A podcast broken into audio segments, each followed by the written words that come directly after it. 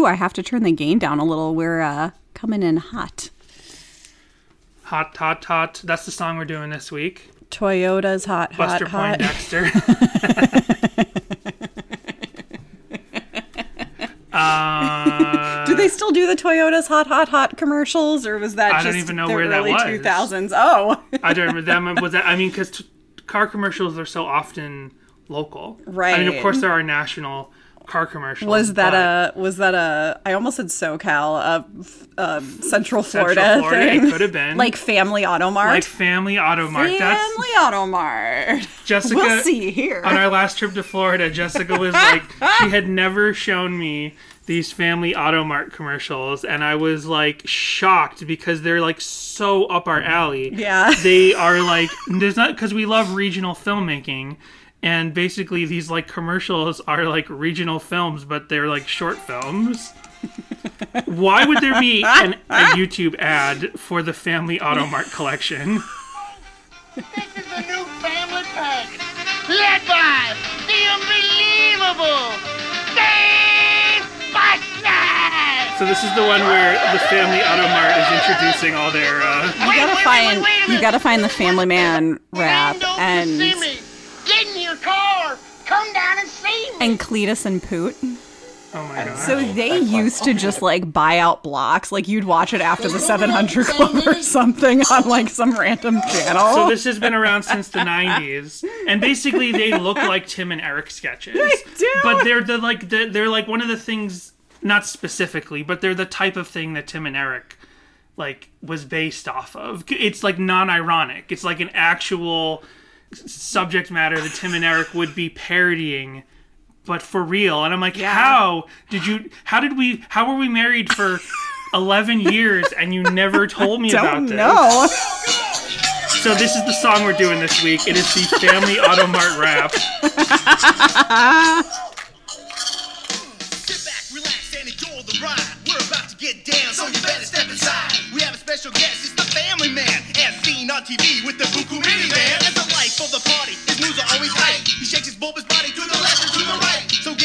I don't see what is more Relient K than this. More nineties. I'm more doing the dance. Or like two thousands. For any any uh, any Florida folks out there, I'm doing the dance. I, I don't know how else to cut to the song now, so failure to excommunicate. Jesus loved the outcasts. He loves the ones the world just loves to hate. And as long as there's a heaven, there'll be a failure to excommunicate.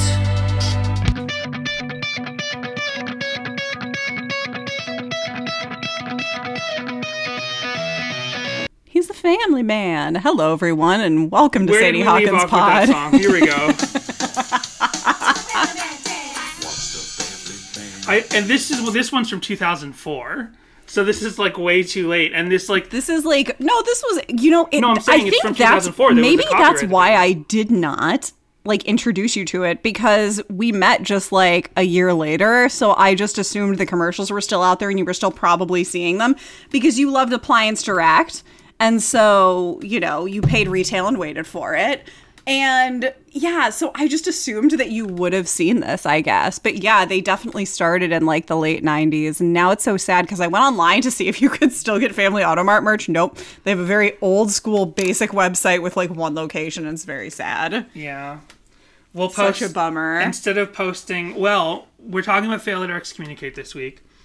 Um, spoiler warning for what we're going to go over. This is a song with not, it, big contrast to last week where it was nothing but amazing covers.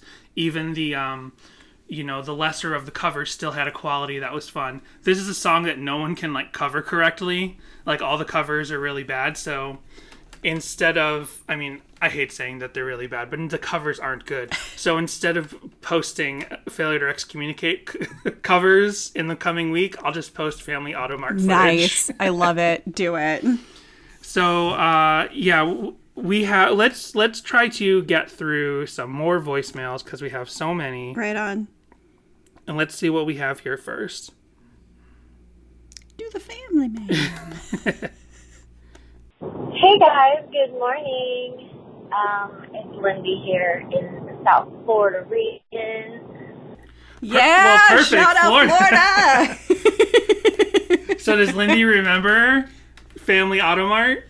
Yeah, because I'm trying to think how far south they went. They were definitely a Central Florida institution. But uh, yeah, it's so funny because it came up because we were visiting my parents in South Florida and my mom like brought it up or something. I was like, oh my gosh, I forgot all about Family Auto Mart and how have I never introduced Annie to this? I think I just didn't bring it up over the years because I assumed I had already introduced you to it. Right. I'm currently listening to Air for Free. Well, the Air for Free episode. I just wanted to call in because you guys were talking about a coffee shop called Romancing the Bean, and I am somewhat of a coffee, I wouldn't say snob, I would say something like a connoisseur. Um, I have devoted my Instagram to actually finding local coffee shops that are super yummy and eclectic and cool. So that sounds like a pretty sweet place to go. I wish I was closer, um, but being as I'm on the East Coast, that's probably not going to happen in this near future. Um, but you're also talking about coffee ice cubes, and I, I, I really don't know where else this place is except for like Florida and like New Jersey, New York. But there's a place called Brooklyn Water Bagel down here, and their whole thing is their like slogan is it's all about the water, because I guess there's just like something special about the water in New York. Have you heard of Brooklyn Water Bagel? I have not, but we're going to have to check that out next time we go visit my parents. My ears perked up because we also love finding new and interesting coffee. Um, they have really good bagels, and they also do coffee ice cubes, and they're freaking fantastic. And you're absolutely right, Jessica. They make the coffee so much better so that it's not watered down. You just get more of a caffeine kick, which is just the best part. So, yeah, we have something like that down here. I just wondered if you have ever heard of it. Also, I left a lot of voicemails the last couple weeks, and I, like, didn't realize you weren't going to play them all, so I feel, I feel like a lot of them could probably be just, like, tossed, because uh, I was one of the ones you listed as people that call a lot and leave voicemails. So, anyway, this will be something more current. Okay, cool. Bye. Well, thank you for calling, Lindy. No, I, I, I don't want to give the wrong impression. We love, we love when voicemails. People call. We love voicemails. Please don't stop calling. As I said last week, if I've never played, and I'm talking to everyone who's ever left a voicemail, if I've never played your voicemail, it hasn't been lost. We just, like, don't find the time to play them all. So we'll play them when we play them. Plus, I have this, like, O C D thing that makes me feel like I want to play all of them someday. So yeah. We will get to them, and I am not, I, I do want people to call up as much as they like. I'm glad that you started with the, the most current, though. So here's an older one from Jarrett. Let's see what he had to say. Hey, Jan and Jess, this is Jarrett. Uh, I was listening to the Vinyl Countdown podcast, and y'all unlocked a memory for me. So I was at that Carborough show, North Carolina, where Thiessen does the Freebird snippet, or whatever you want to call it, and then they did the Vinyl Countdown acoustic. Okay, I remember, because this voicemail is from April, so if you might recall when we did Final Countdown, people before... Vinyl Countdown. Vinyl Countdown, right, sorry. When uh, they said, people were in the audience yelling, play Freebird, play Freebird, and, and Thiessen has this, like, song about playing Freebird that he'll play if you request Freebird, so now... Uh, I guess Jarrett was there live to see it one time. That's awesome. Because I remember in that moment, one, just to, to show how young and non-musical I was, I didn't know what Freebird sounded like. So when uh, Matt was like, Freebird, or whatever whatever he did, uh, I was like, oh, that's cool. He did the chorus to Freebird. And, of course, now that I'm a man and I know things, like I know that was not exactly how Freebird goes. Uh, then also I remember when they started doing the Vinyl Countdown, I turned to my cousin because he had just gotten into Relient K. I was like, this is, this is cool. This is the acoustic version. Like, this is normally electric, uh, trying to sound like, like I'm in the know. Um, but yeah, like I totally forgot they did, the, well, the Freebird thing and the Vinyl Countdown, because Setlist F M doesn't have that, at least that I saw, doesn't have that show on, um, on their website. And so I was always wondering what exactly they played. I know they did a few from Collapsible Lung and a few here and there, but I totally forgot they did the Vinyl Countdown until I listened to the podcast and that clip said it was there. So thank y'all. Cool. Well, I'm glad. I always love when that happens. Like, w- we come across footage of concerts we've been to so seldom that I love hearing if people have actually been to any of the shows from the clips that we play. Right. Plus, there are so many, like the big songs, I end up finding like, you know, sometimes thirty or forty videos from different concerts throughout the decades of a song. And then like, who knows which one I'll end up playing, will end up playing. And then for that to happen, well, a song like Final Countdown, the odds are even less because there's like only two live uh, videos of that song. So your Freebird, your Freebird story is hilarious. I don't know if Danny yeah. will leave in our laughter or not, because usually he edits in the right the, the voice note after. after. But so. That's hilarious to think that like you don't know what you know. What I didn't really I'd heard the reference to Play Freebird, but mm-hmm. I actually never went and listened to the song Freebird until Guitar Hero. Right, and I'm older, so you think I'd have more chance. And I never watched um, the the maybe if I'd seen that Rob Zombie movie. Three House freak, of a Thousand House Corpses of, the or the sequel of Devil's Rejects. Devil's Rejects. There we go. Maybe if I'd seen that, I would have known Freebird, but I and I probably had heard it on the radio as a kid, but had no reference to what it is. You know what I mean? But I never said, "Oh, this is Freebird," until it was on Guitar Hero. So let's play one more. I feel like if we do three a day, let's do another from Lindy, because I feel bad that I that it seems like I was saying we don't want to play your voicemails, because that was not the case. So here's another from Lindy. This one is from June. Hey guys, it's Lindy. I feel like I leave a thousand voicemails all the time, but normally when I'm listening to the pod, I am driving home from work, so I have it on my mind. I'm like, oh, I should call. Um, I'm currently on episode forty-four in the parfait style of listening.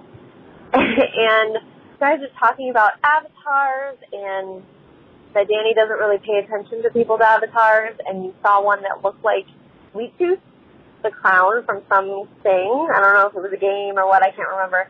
Um, but I just thought... I relate that to the license plate for Florida, because in my opinion, from far away, the Florida license plate that has the oranges in the middle with, you know, the state of Florida, well, for the longest time, I did not know that those were oranges, because from far away, when you're driving and not really paying attention to a license plate, it strangely resembles a gorilla with a football helmet. With a football helmet. So, um, yeah, uh, I just probably six years ago realized it was not a gorilla with a football helmet. It is, in fact, oranges with the state of Florida. So, yeah, anyway. I'm odd. Okay. Bye. That's amazing. I have to hold on a second. Florida. I yeah, I can picture it in my head, and I yeah, I haven't seen that, but yeah, for sure. Okay, hold on. I've got it up on my thing, and okay. I'm holding the phone far away from me. I'm like a It kind of looks like a disfigured Pac-Man that's like right, chomping on some flowers. It's like two oranges with the the flowers, which is the state flower, which I don't know what the state flower is. I don't remember now. Or is that like a, is that an orange blossom? Oh, I That's don't like know. An Good call. Hence, Orange Blossom Trail. Lots of Florida talk this week. Yeah. Welcome to our Florida podcast. So you could say, in the way that I don't uh, play, we don't haven't played enough of Lindy's voicemails, when they have such great content in them, that's, that's a failure to communicate her voicemails to our listeners. I think it used to just be one orange in the middle with a little green sticking out of it. I don't know. I feel like that's a redesign. I don't. I don't remember. Maybe there was. I don't know. I'm gonna hold on. Florida license plates, gorilla football helmet. I'm gonna see if anyone is like on Reddit or something. No, oh boy. Like nothing comes up specifically like that. But I can't see. I can't see the the the. I see. I see what she's saying, but I can't exactly see the.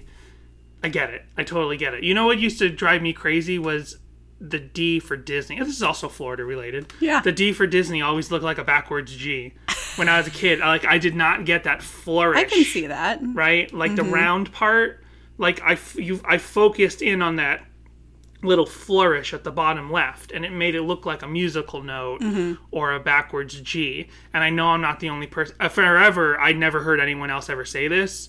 But then there's, like, some meme video that I saw one time on, on YouTube, and I'm like, oh, th- like, where someone was like, Gisney, you know, Gisney. And, like, I, I was like, oh, finally one person ever has yeah. said that they see the same thing. And, again, you could say Disney's backwards G logo is a failure to communicate the D correctly. But sure. That's not the name of the song we're doing this week. We're talking about failure to communicate. To communicate or to excommunicate? Oh my gosh. We're talking about failure to excommunicate. We're failing to communicate our feelings on this song right now. Yeah, so we'll get into the song. And Who is I got singing? a ton to say. Oh, yeah, yeah, yeah. Well, I got a ton to say about this song I from a lyrical do. point of view and everything. But it's Dave singing. Is it Dave? Dave I was singing. not sure. So that's my first note. My first note was who is singing, and I was too lazy to go pull the C D or the vinyl and look it up. I'm not sure if it would might specifically yeah, say we could it does go not... grab it, but it's Dave singing. Okay. Because it doesn't say it, it sounds, like online. Because whenever Hoops is singing, I can tell it's not Thiessen. Whenever Dave is singing, I can barely not tell that it's not.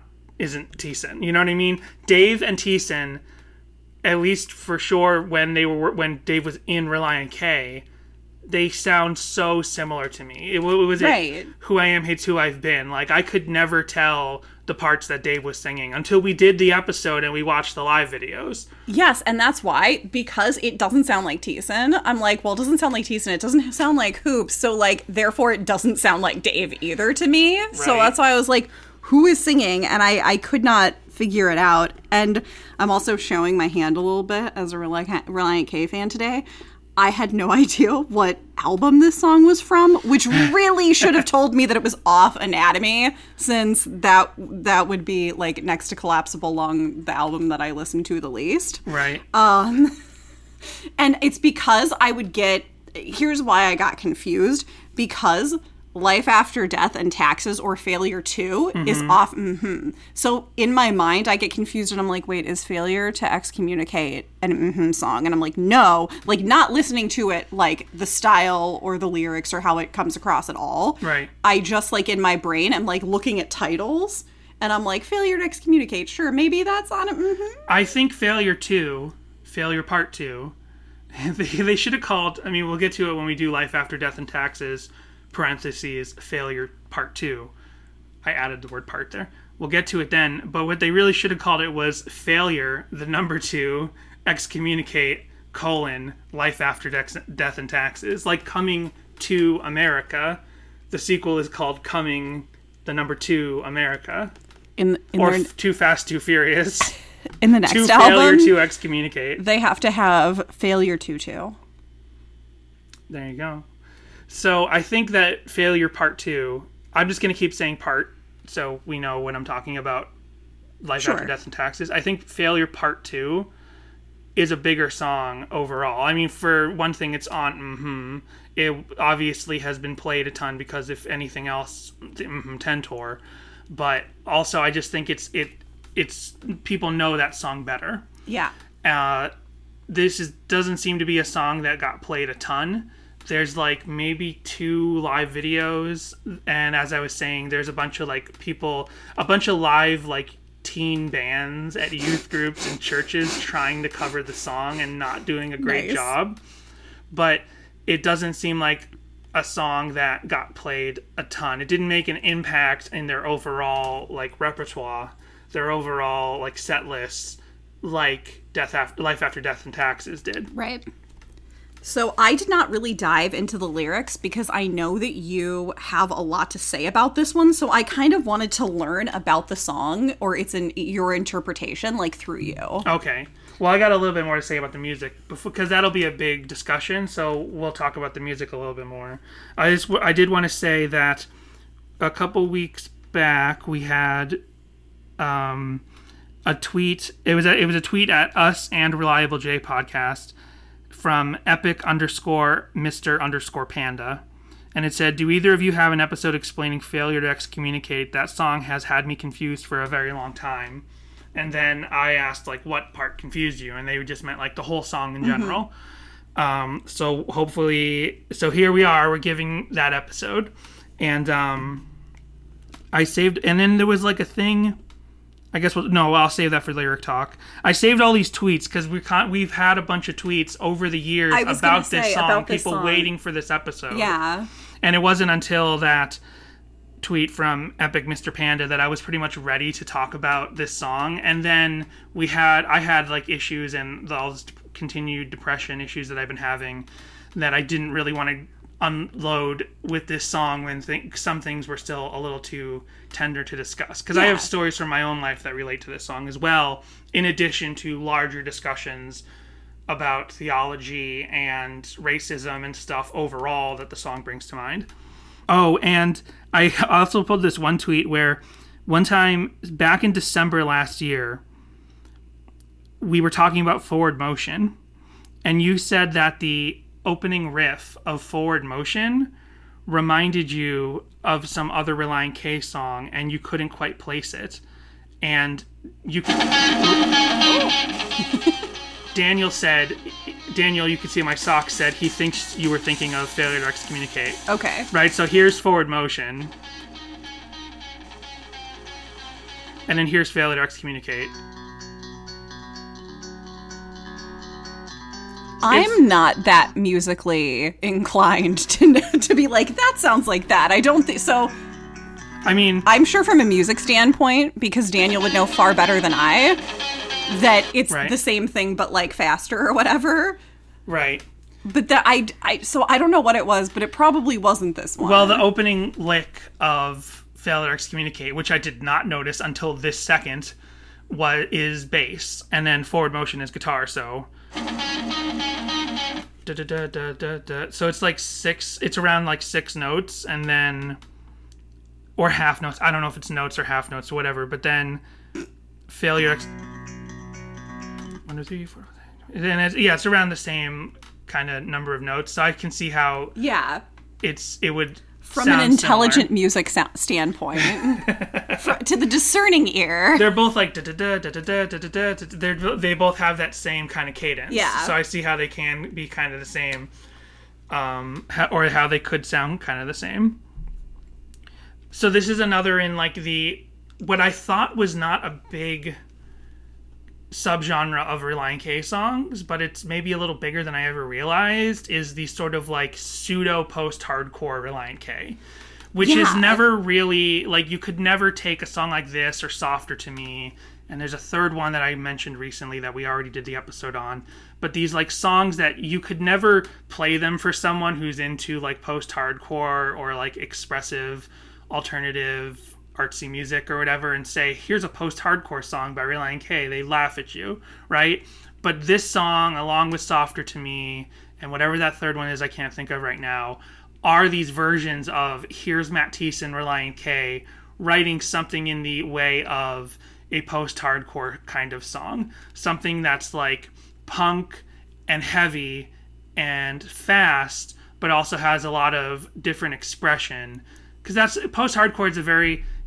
I always had the hardest time understanding the concept of post-hardcore, and then I actually saw this documentary called It's Gonna Blow, which is about the punk scene in, or the, the alternative rock and punk scene in San Diego.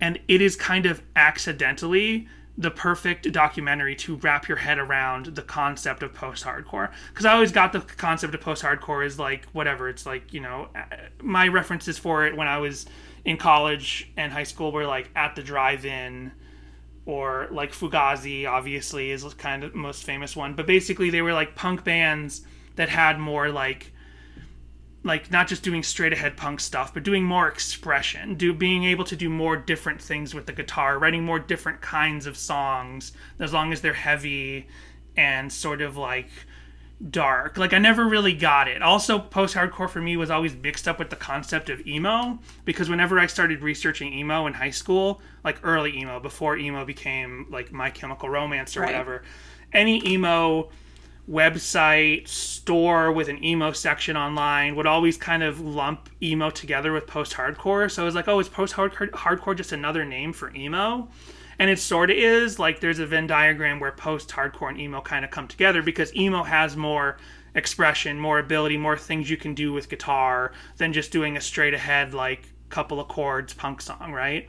So this It's Gonna Blow documentary about the San Diego punk scene, it starts with, like, the punk bands, like the actual punk bands of San Diego in the eighties, and you see how they got bored slowly just doing punk songs, and they add a little bit more extra stuff in the guitar here, and they add a little bit more extra stuff in the guitar there, and more like angular things and more like strange stuff, and that's what creates post-hardcore. So that really helped me wrap my mind around that, right? But then you have people like myself who didn't live through that. So you're kind of, and I'm talking about like nineties kids, like late nineties kids like me. I'm like, what's post-hardcore? Can someone explain this? And no one could ever really explain it until I saw the documentary. So here you have what I feel like is Matt Thiessen, Relient K, kind of doing like a post-hardcore, like it's kind of punk, but it has more attempts at angular and more expression with guitar than a typical punk song, right? Yes. Sure. Well said. Exa- that is exactly how I was going to put it, so... Well, good.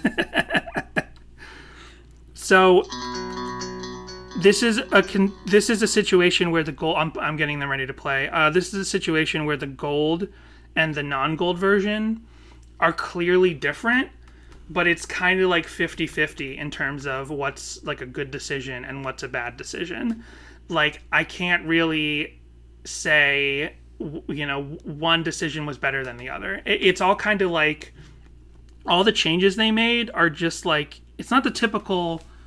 It's not the typical gold mix changes. Jessica looks really bored. Are you really bored? No, no, I'm no, Danny, I'm leaning on my on my hand, like leaning forward as as the, the professor discusses something really interesting is what I'm doing. Okay.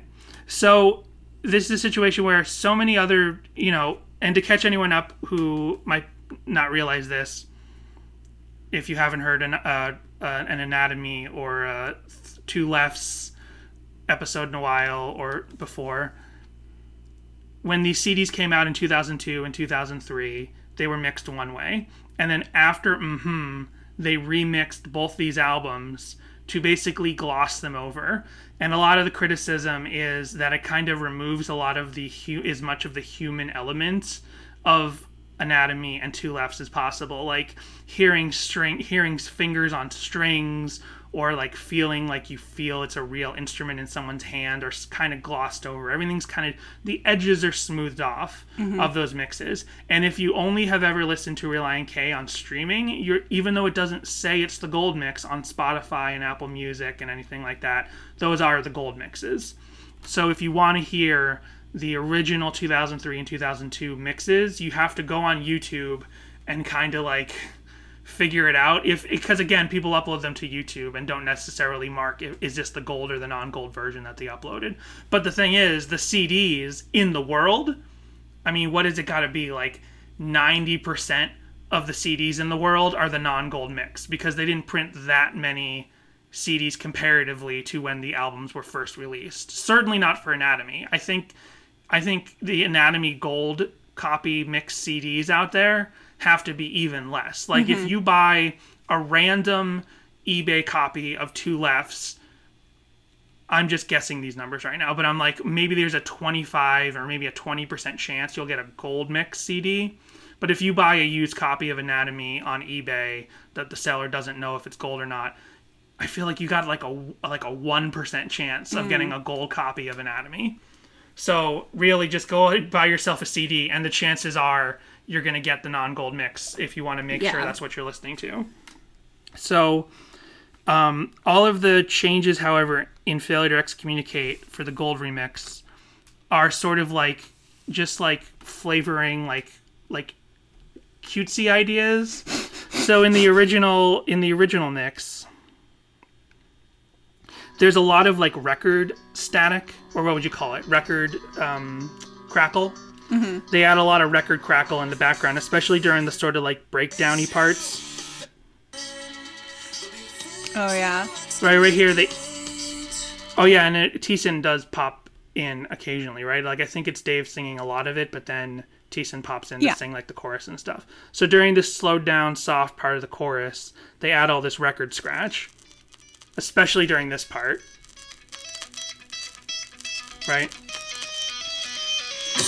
But then they remove that from the gold mix. Huh. Or at least they seriously... Or at least they seriously reduce it.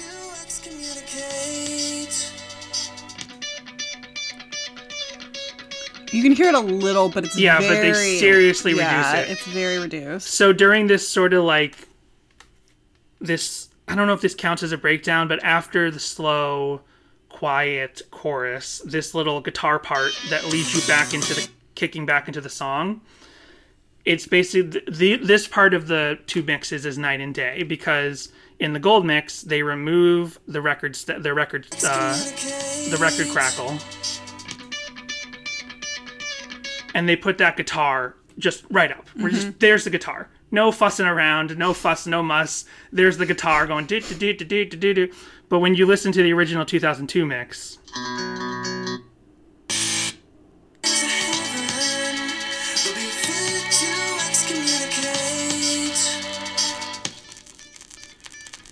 they get more dramatic with it here. Yeah. There's actually, I feel like this would actually go. I, I hope I. I don't think I have it backwards, but I feel like this is something they would have put in the gold if. I feel like it would be t- reversed, you know what I mean? Right. Like, they'd get more dramatic in what the an, two thousand four What an interesting remix. Production choice, yeah. though, to have all that starts, record crackle. All that record crackle, and the did-did-did-did-did is way down, and it yeah.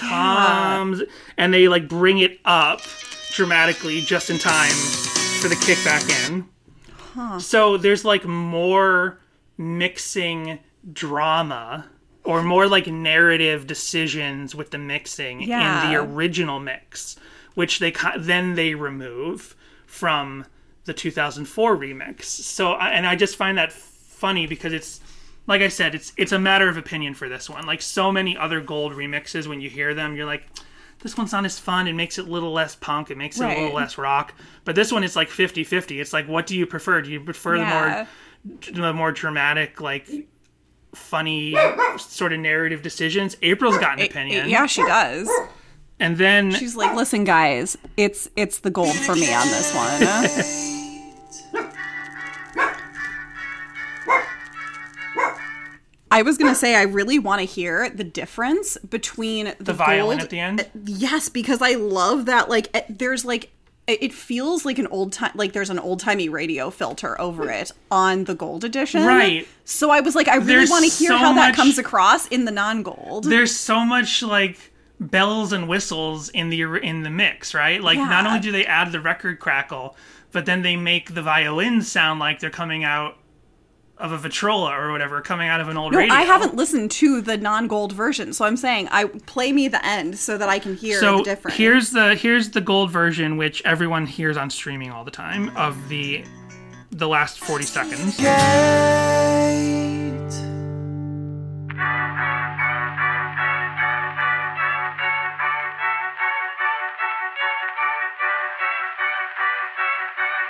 So there's that from from the gold mix that most people have heard nowadays, and here's the original C D mix.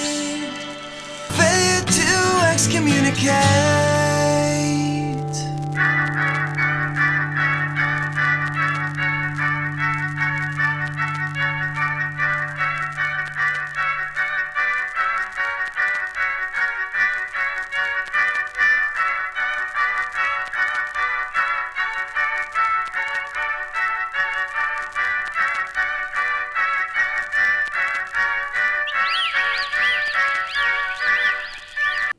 So yeah, so you've got that sort of like that that old-timey radio sort of like tuning the radio type thing that they've put right. in at the end there versus oh, on the yeah. on the gold oh, version that does not have well, that. I, I, don't I might think. have skipped out too early. Okay, hold on. Okay. Here's the, uh, let's go back. This is just more original record mix. Crackle, which now I really we got to go listen to this on vinyl. It's like, is there just extra crackle on the vinyl? Oh yeah. Is it just crackle on crackle?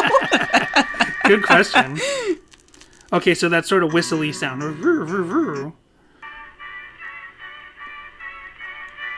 This is gold again. Okay, okay so they there. still have that. But I have to say, like, with all these, I can I can only really think to call them, like, narrative decisions, because they're, like, dramatic, and it's it's the kind of, all this mixing things up and down and adding these effects make it sound more like a story, more like, that's why I think narrative, mm-hmm. right? So these narrative mixing decisions in the original mix, they are a bit over the top. So yeah. I think, in this case, the gold remix is the slightly better one. Yeah, because they, like, definitely toned that down. Yeah. And, yeah, because I do, I really like that, the ending, the outro. Right. Like, I really, that's my favorite part of the song. Um, so, yeah, I yeah, with the extra crackle on top, through going throughout. Yeah. Sort of off-putting a little bit.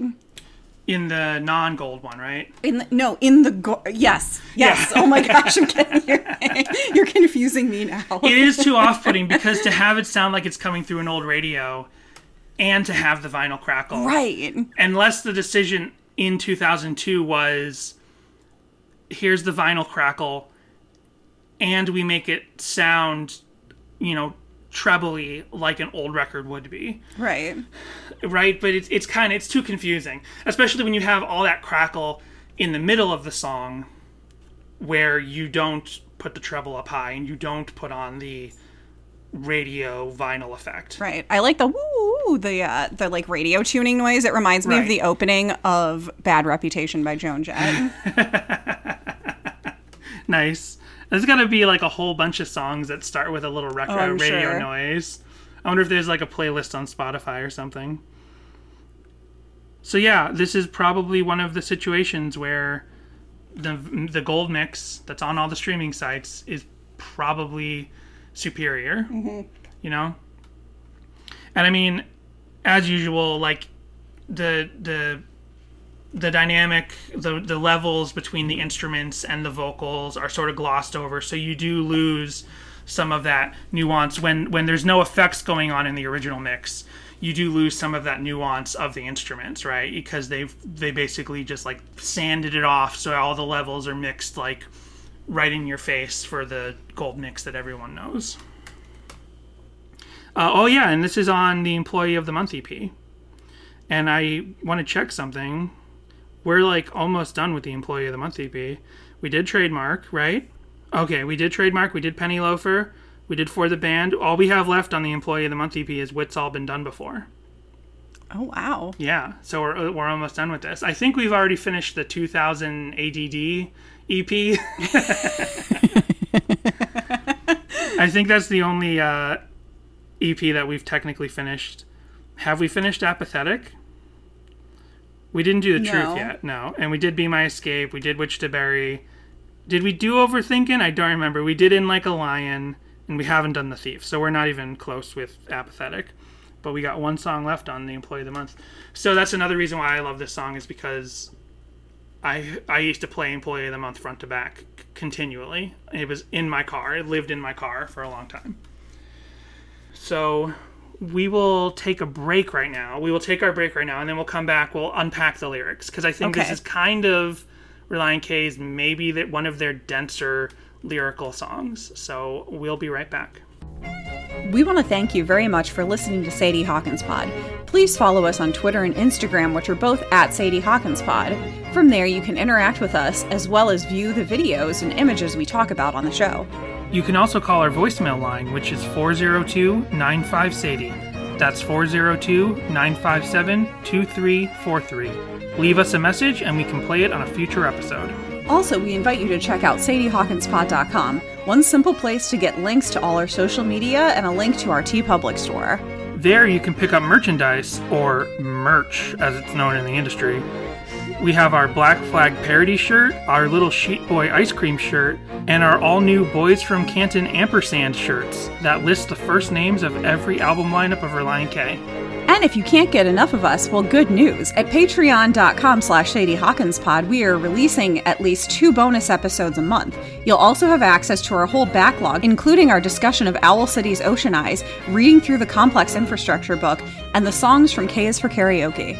Finally, we want to thank our current patrons, who include Daniel, Josh, J R, Jarrett, Eric, Joel, Connor, Michael, Helen, Samantha, Roxanne, Jimmy Eat Pod, This Might Be a Podcast, Tucker, David, and Brady. We hope to see you there, and even if we don't, we hope that you will keep us in positive regard. Aww. So, this song is kind of like one of uh, Relient K's few S J W songs, right? In a, in a, in a not direct way, but in a direct way. It kind of depends on how you approach the song. Mm-hmm. Because for the longest time, when when I heard this song when it originally came out, there's a lot going on, and I think there's multiple interpretations, and none of them are necessarily wrong th- that I have, right? Like, and whatever, whatever, whatever other interpretations people might have, I got to kind of go through my history of what I thought of this song. When I first used to hear this song, I somehow interpreted it, and I wasn't, like, happy with this interpretation, but I somehow interpreted it as, like, a um, persecution, like the Christian persecution complex kind of mm-hmm. point of view, mm-hmm. of, like, you're a Christian and people judge you, right? There's mm-hmm. so much of that in the Christian psyche, in the American Christian psyche especially, because like real Christian, like Christians used to really be persecuted, right? Like Christians, like hundreds and thousands of years ago, like Christians in Japan and stuff, like they were really yeah. persecuted. Yeah. But then in America, sometimes like there's this, or, or somehow there becomes this idea that like you have to be persecuted to like show that your faith is real.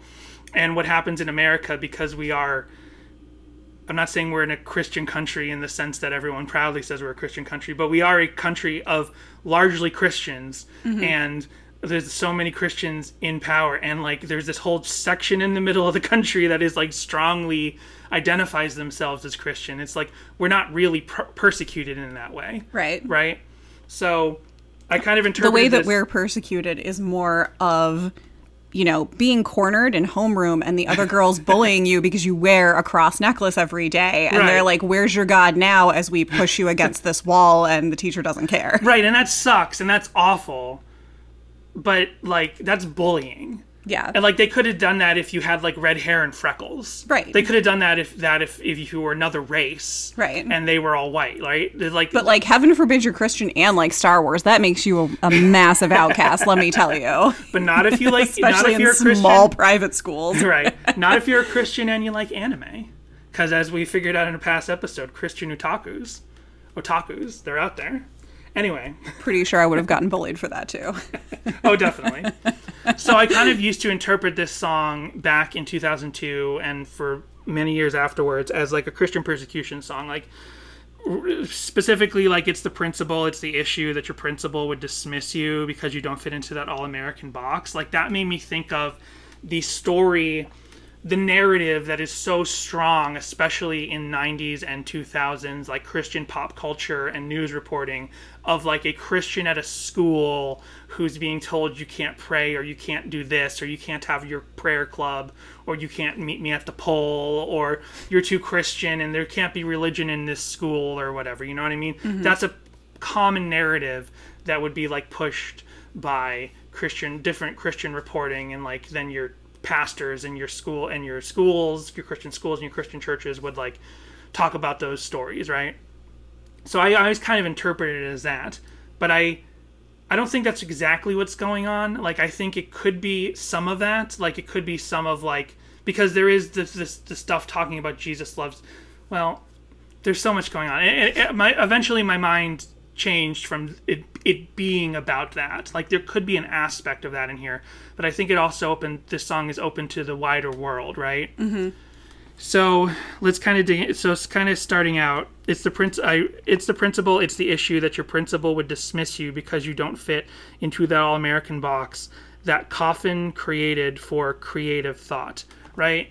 So from the lens of Relient K being, uh, especially at this time, very devout Christian band, like on Anatomy, they were still a ministry band. Like they did, not altar calls, I don't think, but they were still like doing some proselytizing during sets and stuff. And they mm-hmm. were still playing with bands like the Supertones, who very specifically were there to like have altar calls and, and worship sets and prayers in the middle of their sets and stuff. So Relient K is still coming from the point of view of being a ministry.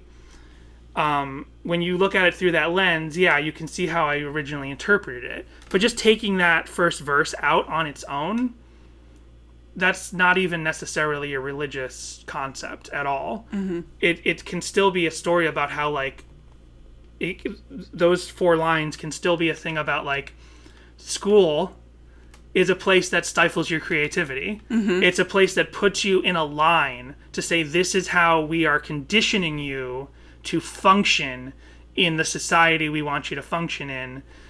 Don't question things. Just do your, get your grades. Like, don't worry about how, what is your learning language or whatever, right? Like, just, just, this is the form we have. This is how it works. You got to learn this way and you got to test this way. And if you fail, you fail and you don't get your degree. I'm just thinking about how ridiculous my high school was, because it's like, I went to high school and, and that first year was, so my high school was a very small private school. The year prior, it had opened like a year or two before as a homeschool co-op, and then they got the accreditation, they got a building, and they became a private school the year that I started as a Montessori type school where mm-hmm. there were going to be no grades, there were going to be no tests. Like, they just like gave you a G P A at the end of the year based on how well you did and seemed to actually understand and reflect the knowledge. Mm-hmm. And so my first year there, it was still being run by, there were teachers, but it was still being run by the two sets of like parents who started the school. And it's funny because I, like I said, I was bullied for being a Christian, which I always thought was like the weirdest thing to be bullied for. Cause I'm like, what, like, what year is this? Why are you bullying me for this particularly? Like, I get bullying me for it's, it's two thousand one, two thousand two. And I'm like a weird, awkward, introvert, nerdy girl who's like into Star Wars and, you know, always has a camera like around her hand and stuff. Like, I totally, and like is, just writes all the time. I totally get that. But like, right. What a weird thing to be persecuted for, not persecuted, but what a weird thing to be bullied for is like being a Christian. And so this school was, they were like trying to be like, oh, we're so open and so whatever. And like, we want to teach you the way you need to be taught. And then the people who started this school was the one was my homeroom teacher, and her daughter was one of the ones doing the bullying, which is why she it was gotten away with. Mm-hmm. So because she didn't care that her daughter was bullying me right. for that. And when we went to who was supposed to be the headmaster slash guidance counselor, she, who was the other set of family who who started the school, she was like supposed to be like uh they were a Buddhist supposedly, and mm. now these. Uh, they're just like as American as America, you know, as apple pie, but that they were American like, box. Yeah, they were like Buddhist and like really big into like the Dalai Lama and his teachings. And she very much just like was like, oh, well, we don't care that you're getting bullied for your religion or anything and whatever. Like everyone just coexist and be happy and this and that. And it's like, wow, really? And so I had a, a lot victim, of trouble. That's your role in life, yeah, right? Yeah, it was very much just like nothing was really being done about it. And it became and- a thing where, again, nothing was done about it until my mom was like, I will pull my daughter out of this school if you do not shape up.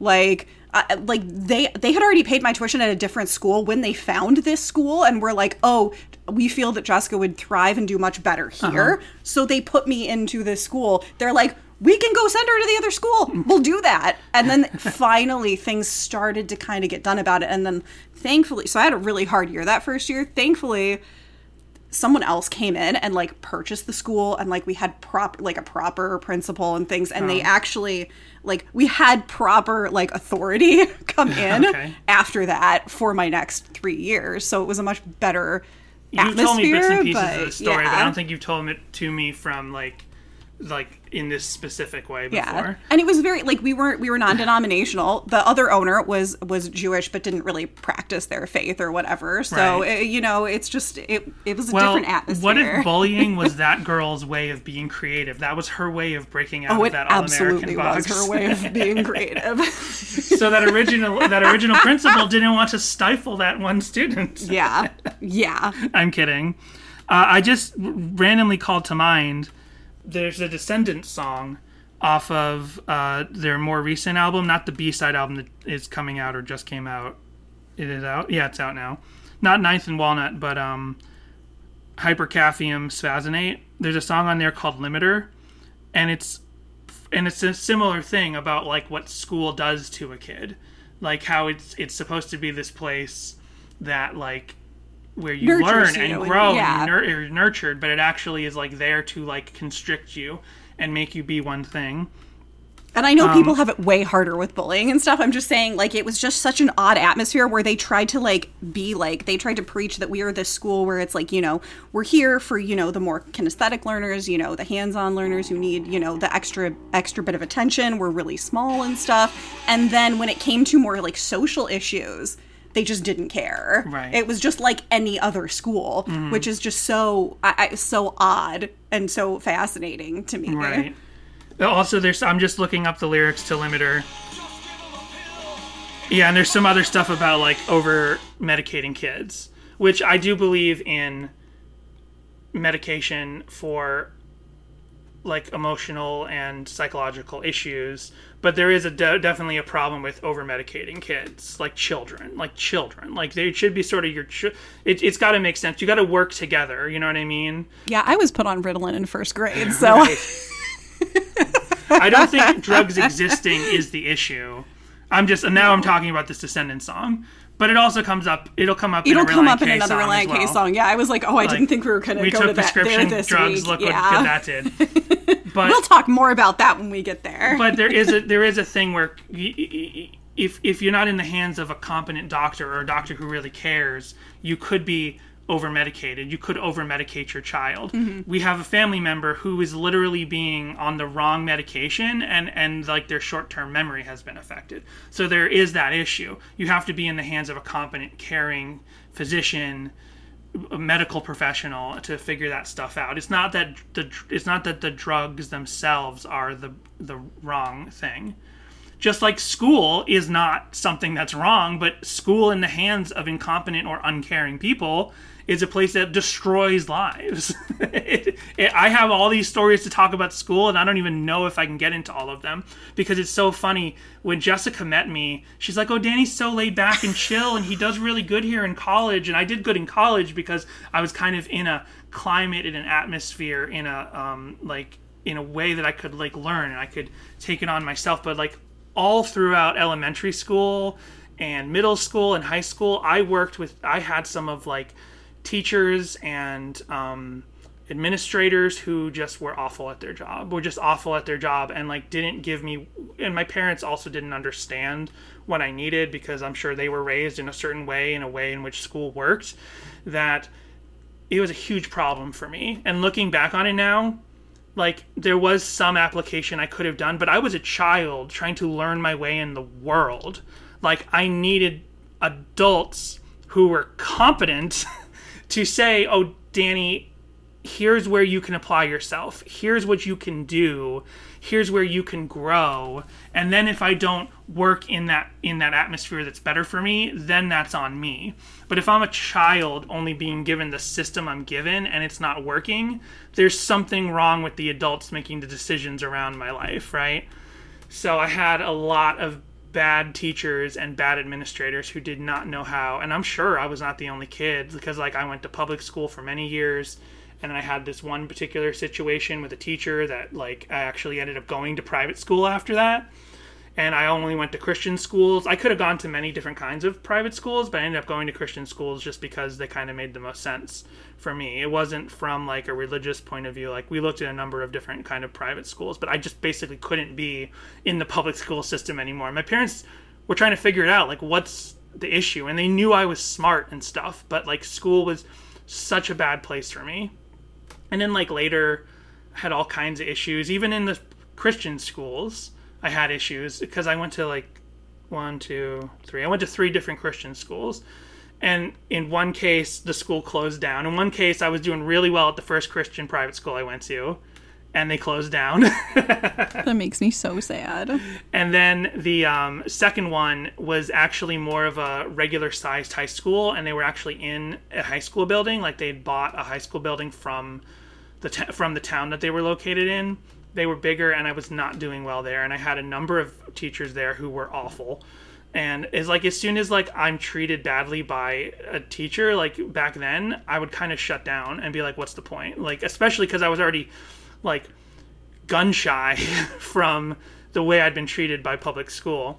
And then eventually we found this other school that was more like the first school that closed down, where I met my friend Johnny, where I started seeing, during that school, I started seeing Relient K shows and all these kind of things. And that's when I discovered like local bands. And that's when I started actually discovering music and things that like I could pour myself into that made me happy extracurricularly.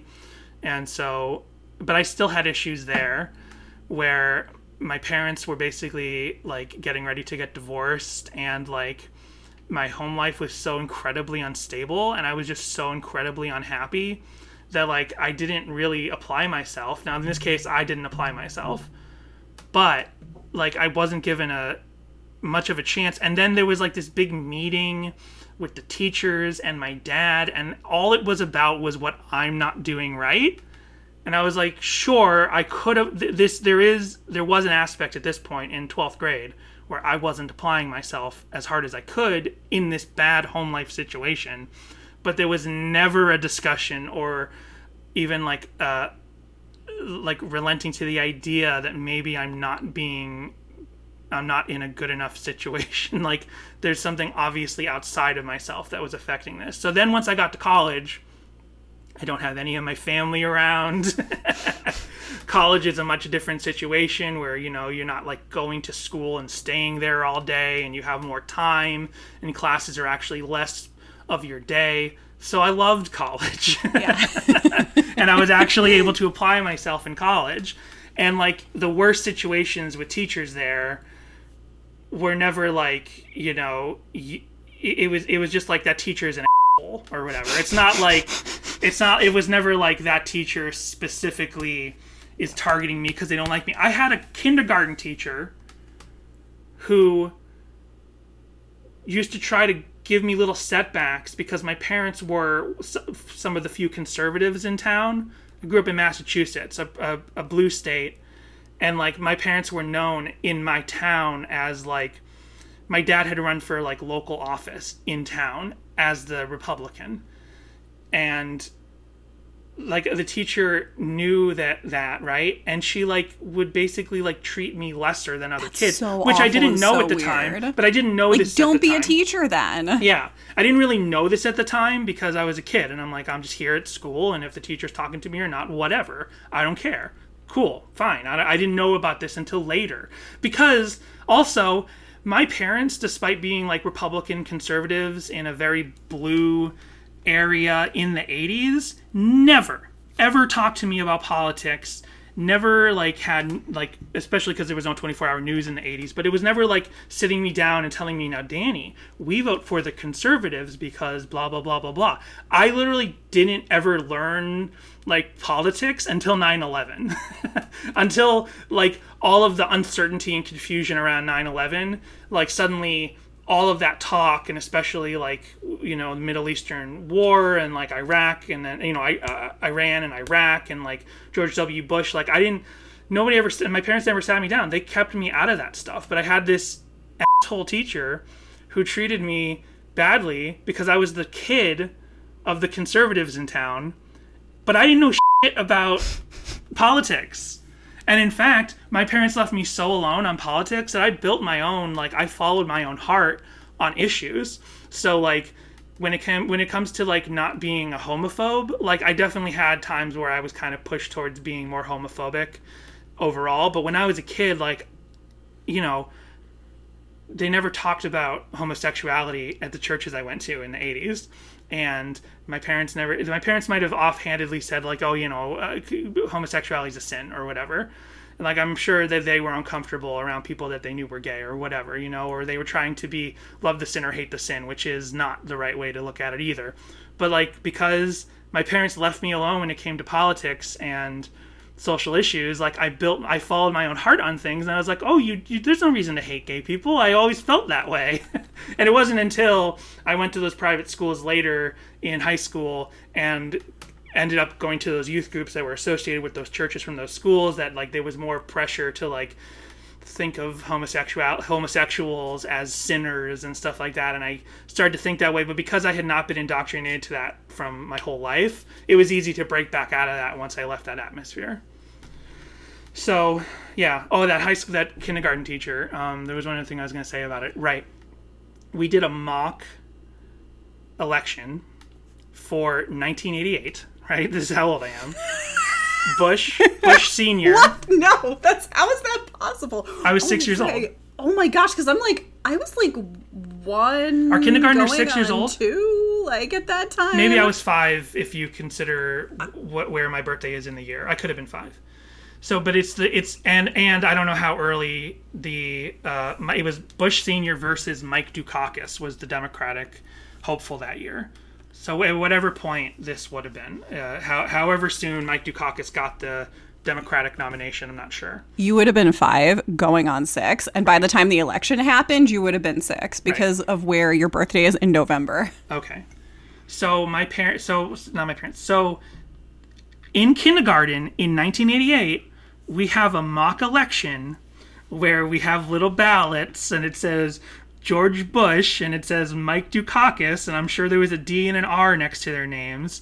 And then we go into the ballot, bo- we go into the ballot booth, which was which was like under one of the cubbies. It was like under one of the play sets. Like we actually went into the ballot booth and mm-hmm. we closed the thing, and we voted, and we came back out. And I don't know if we put them in a box or handed them, but somehow she knew who I voted for. I don't know if we put our names on them or whatever, but I voted for Mike Dukakis. Because my best friend's name when I was five years old was Michael.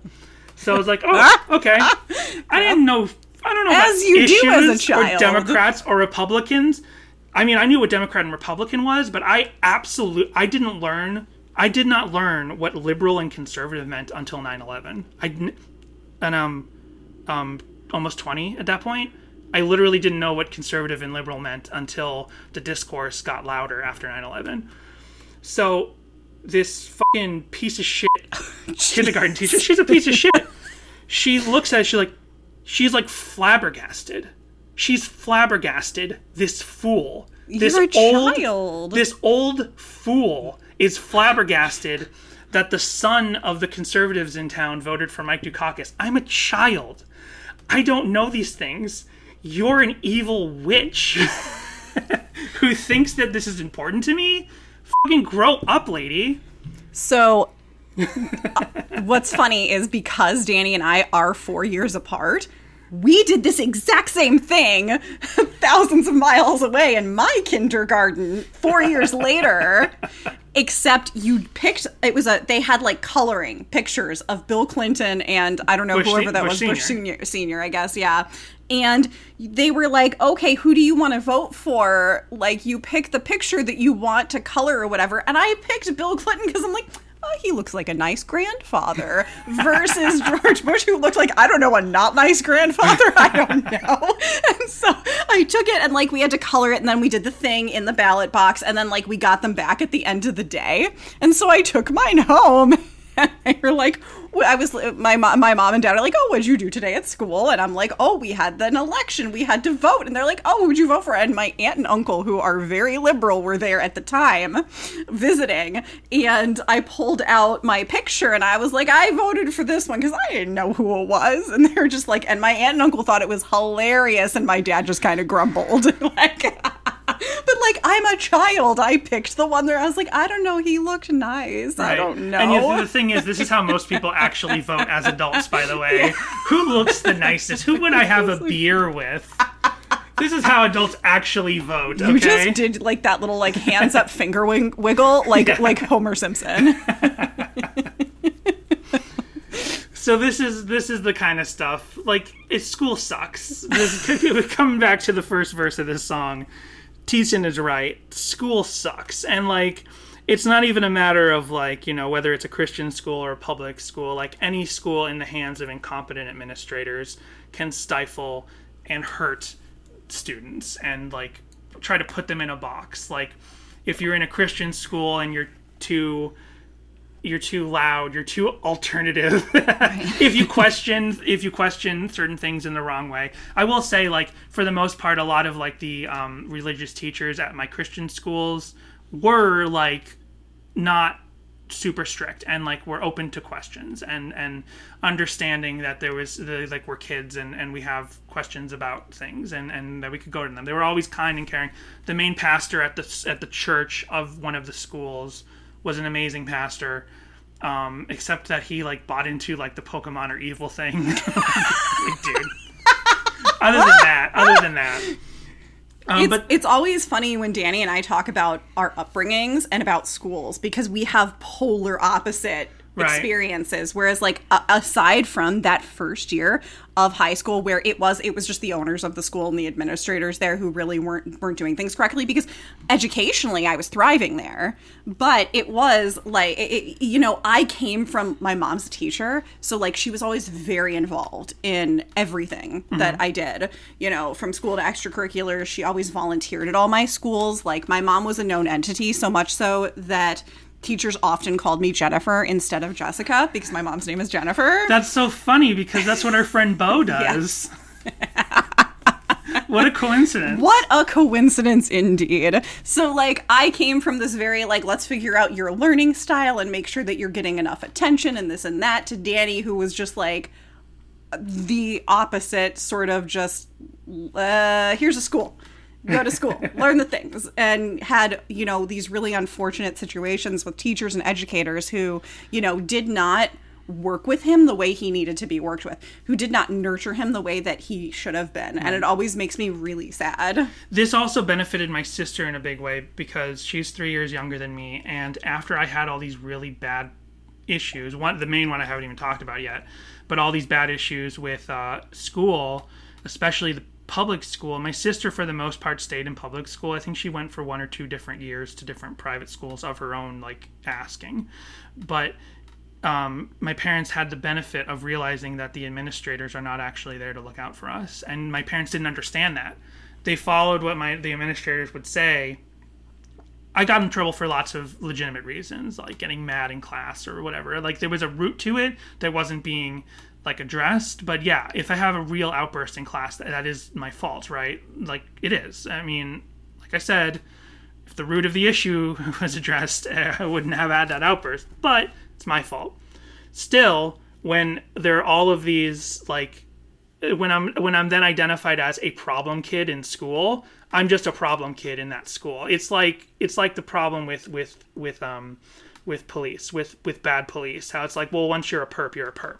Like, there's no, and hey, we that that'll lead even us right into the next part of the song. Even if you're not a perp, you're a perp. Even if you're not a perp, you're a perp. If you're the wrong, if you're the wrong skin color, if you're in the wrong area, if what, then then that's what you are, which will lead us into the the pre-chorus, uh, actually the next. Wait, yeah, the pre-chorus. So, um, yeah, but the benefit of my sister in this way was that my parents realized the school administrators were not there to look out for our family, which they kind of assumed they would, because they're boom, they were boom, they're boomers, and kind of school's there to help kids nurture and right, learn, and right. That's not what it was by the eighties, and absolutely that's not what it is after the eighties. So the next, the pre-chorus is, it's disgusting, his priorities, how we're entrusting him with authority. And then there's kind of a, so the first part references a principle, and obviously that's some wordplay, because, like, it's the principle, it's the issue. Using the word principle, Thiessen there is using the word principle in t- terms of, you know, an issue, a principle. I actually don't know the definition of principle when you're not talking about the job, when it's spelled with a P L E, right? Primary. Pri- it could be like a primary, right. Like the principal character in. So there's obviously wordplay there, saying there's a principle, and he's an, he's a jerk, and he's not very good at his job, and he's trying to control these children, and he's not giving them room to grow, and he's not nurturing them in the right way. But then Thiessen's saying it's the principle of the issue that this particular administrator in this school is doing such a bad job to help these kids, right? P L E is a fundamental truth or proposition that serves as the foundation for a system of belief or behavior or a chain of reasoning. Gotcha. Then we, then in the pre-chorus, it kind of switches to this sort of judge thing, which it's more wordplay because he's referring to a judge as in the job, because there's a gavel referenced, but he's also talking about judgment that this principle is laying down. So it's kind of this, it's almost like a cross cut or like an in-camera or like an in-camera transition, like how we're switching between characters. It's not really, I don't think it's supposed to put a specific uh physical story in mind, but it's, we're kind of cross-cutting between these concepts of like a bad principal and a bad judge. And then he says he finished this racism before it reached the start. So you have a bad judge who's literally racist, and we don't know what it's referring to, but we don't need to know, because we know in our society how many judges just like bring down judgment on someone based on their race, based on a situation that wasn't in their control. Principal with an A L is first in order of importance main, or of money, denoting an original sum, investment, or lend. Right. Well, I'm an accountant, so you think I'd remember that the word principal doesn't come up in my job a lot, being in accounts payable, but it comes up once in a while when we deal with, uh, what are they called? Leases. So this is like sort of the social justice part of the song, right? It's like he finished this racism before it reached the start. Like this, someone has judged someone based purely on their status, who they are, their race, like the, like the fact that they're a problem kid at the school. Like obviously, like, because that's the thing. Like once you're a problem kid at school, no matter how hard you apply yourself, like you're already set back in the minds of these kids. My mom told me a story one time when she was, when I was a little kid, probably in the same kindergarten or something, and we went on a field trip to the art museum.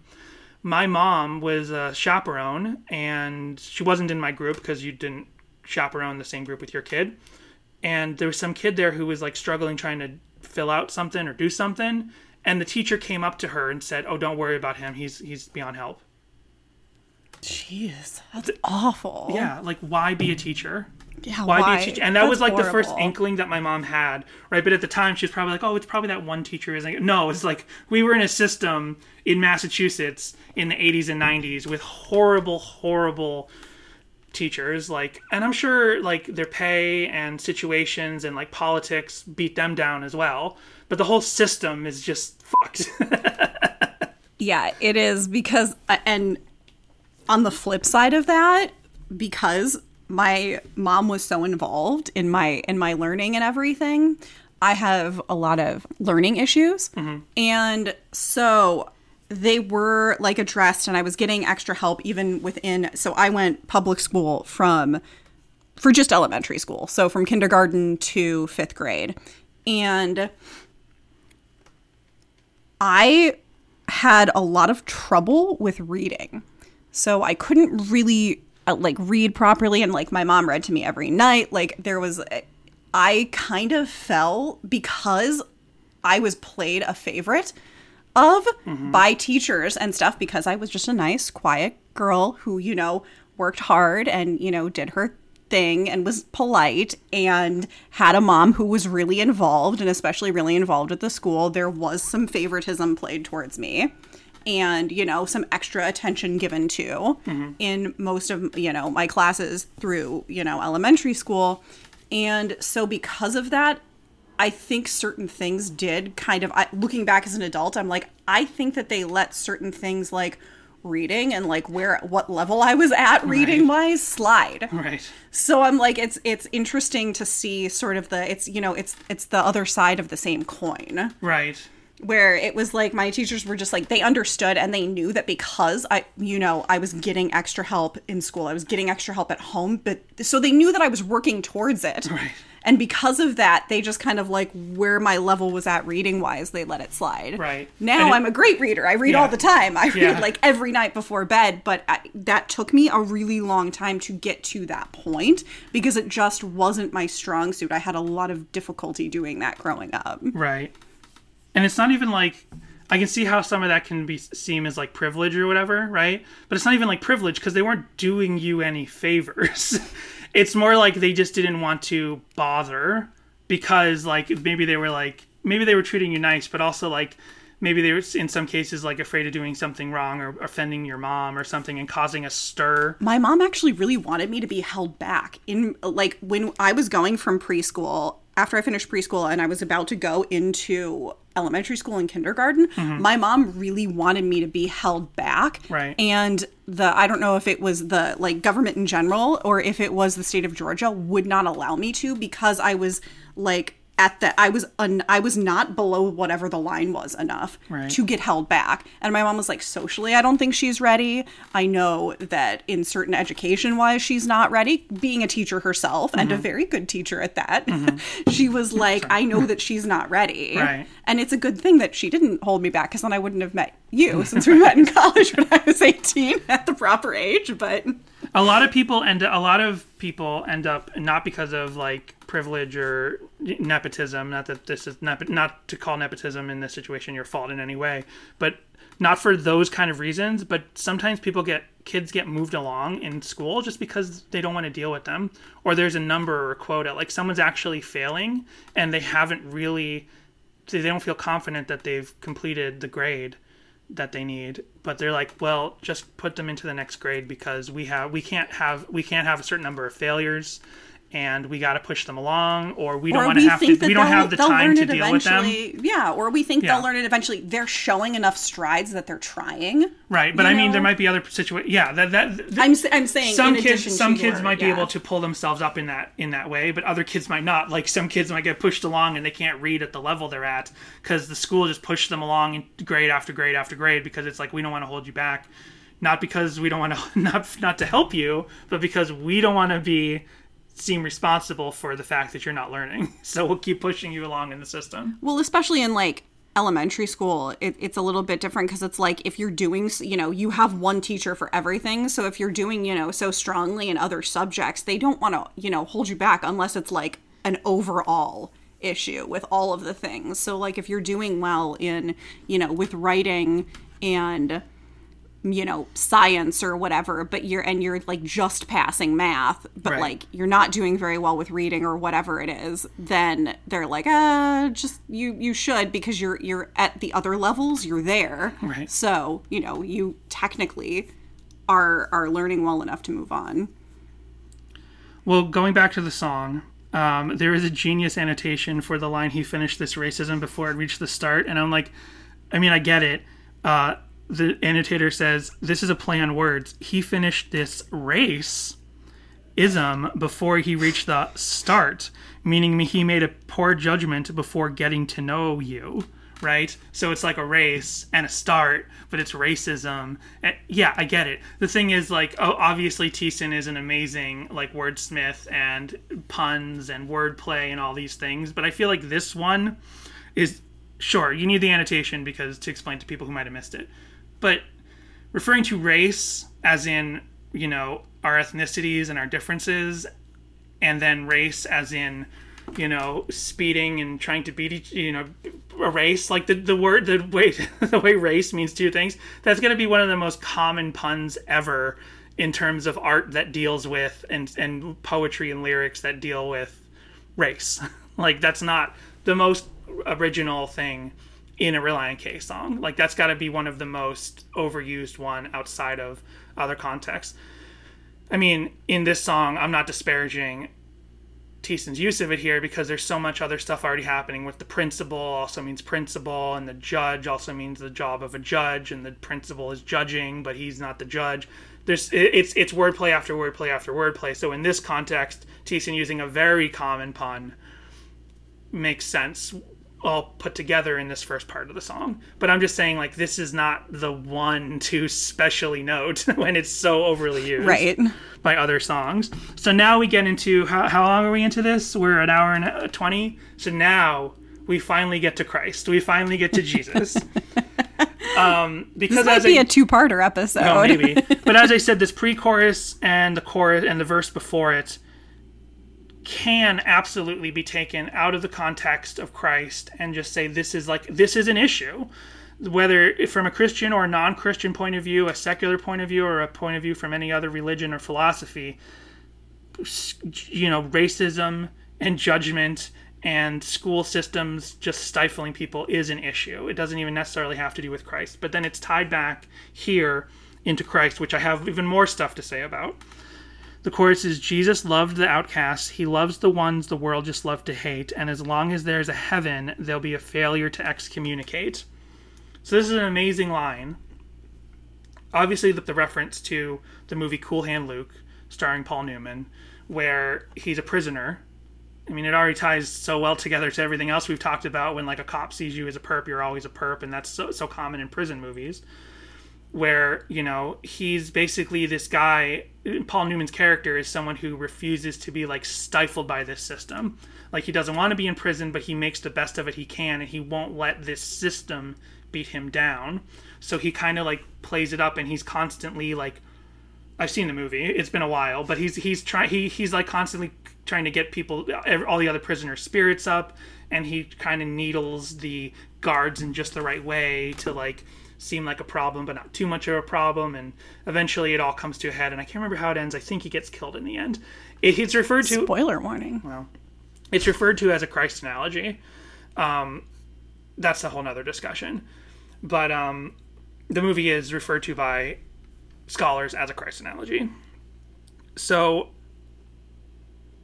to say to, to take that and it's a and it's to say we have a failure to communicate. That's the line from Cool Hand Luke.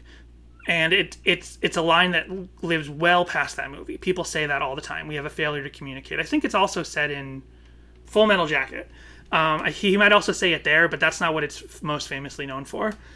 And so here the pun is failure to excommunicate, which I think a lot of people could come up with that pun overall. Like, it's pretty easy to think of the word communicate and you put the word X on it. So you say failure to excommunicate. Anyone could come up with that pun, but here it is the cornerstone, the perfect explanation of this song's philosophy overall. And that is that no matter how much racism and horrible systems and awfulness there is from people in the world, how much rejection and how much bullying there is in the world, and it all comes down to basically rejection. It all comes down to someone sees you and they just hate you. Someone sees you and they just want to torture you. Someone sees you and they just reject you outright. They don't want to bring you into their life. It all comes down to rejection. Christ doesn't reject anybody, because excommunication is... I, I need to look up the word excommunication, but I know in the context of of uh, Catholicism and Christianity, it means when you when you're pushed out of a church, you're like, we don't want you in this church anymore. And yeah. Specifically in Catholicism, where like salvation came through the church, if you got excommunicated from the church, like literally you're just going to hell, right? It's like cutting it's a cutting off of communication, right? Like it, it also happens in, in the Amish culture, where right. You're excommunicated from the church, the the town, your your whole community, right? So in like before the Protestant Reformation, I'm not a theologian, but I know what I know just from school and from here and there, right? Before the Protestant Reformation and all that stuff, and when the Catholic Church is the Christian church and they make the decisions, and it's human beings who say they're in communication with God. But let's just be serious. Let's, let, let's just... Human beings who are in charge of the church, and they make judgments on other human beings in their church, and they say, well, you're excommunicated or whatever, or, you know, you have to come to us, the the the, the people, the, the leaders of the church, to get your salvation, right? And then Protestantism is, is exists now, and, like, no matter all the other issues we have with Christianity in America today, it all comes down to the fact that, you know, you believe in Christ and you're saved. And, and Christ is in your life, he's in your heart, and he makes you a better person. Um, you might also say, some people might also say that Christ died on the cross to save all of us. Yeah. And maybe some people don't want to hear that, and but maybe that's the case. And so Christ will never excommunicate you. Christ will never push you away, like the judge and the principal did, right? And like the church does, and like communities now...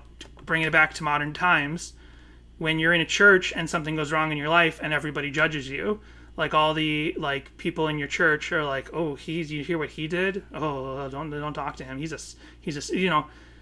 I don't want to make up hypothetical situations, but we all know what I'm talking about. You're in a church and something happens, and instead of being treated with Christian love in a hard time, you're treated like you're broken material and they don't want you around. Which is a real problem with, and, and something that both Danny and I kind of have an issue with, with the, like, the organization right. of organized religion. Right. In that, and to me, religion is always, spirituality has just always been so personal. It's such a personal thing, because if you look, and if you do believe the Bible, and if you do read, you know, into it, you're you're seeing that that God loves everyone. Jesus loves everyone. You were yeah. put on this world. So, like, some organization being like, no, you're not loved now. Like, no, like, you can still talk to God. You don't have to go to a special place to do that. You can talk to him anywhere. And because, and I can only speak for what, like, I feel like I've been taught from church and from Christian schools my whole life. But when you're taught in a certain way to, like, what's going on over there with those people, that's sin. And what's going on with those people that believe that thing, they're going to hell. Right? When you see all that, and I'm like, well, then, and then they say, oh, by the way, Jesus loves the outcast. They'll say that in church. And it's like, yeah, but you're also teaching me that, like, homosexuals are going to hell. Like, they don't put it into I practice. Have, yeah, I have definitely, I had, de- I definitely had situations in those later high school churches and schools where it was like, like, said if not strongly implied that if you believe in Christ but you're gay, like, you're going to hell. Like, you can't be gay and be Christian. And I'm like, that makes no f***ing sense, because it's like, it's like. I, I, I like I couldn't wrap my head around it. I'm like, because I mean, you we think that, that a murderer episode. Can get saved, yeah. but like just because of who you love, you can't. It makes no sense, right? And it's like it's like well, well, they're they're they're living, and then they repented, you know? Yeah, like, it's like well, well, they'll need to repent of their homosexuality. It's like, no, that's literally not. I mean, even from within, and we talked about this, I think, in the God episode. It's like even from within the the the rationale that you have, like the Christian rationale that you have, like that still doesn't. Makes sense, because even even if you accept that, which I don't, it, it, thinking in the rationale of homosexuality is a sin, it doesn't matter if you repent of it or not, because once you have Christ in your heart, that's it. You're saved. He's in you no matter what. It doesn't matter where your thing goes into what things, or what things rub against what things. Like, no physical thing excommunicates your salvation from Christ. Your body doesn't matter. By the way, speaking of that high school, this just put this in my mind. I, I, I have no way of pulling it up right now.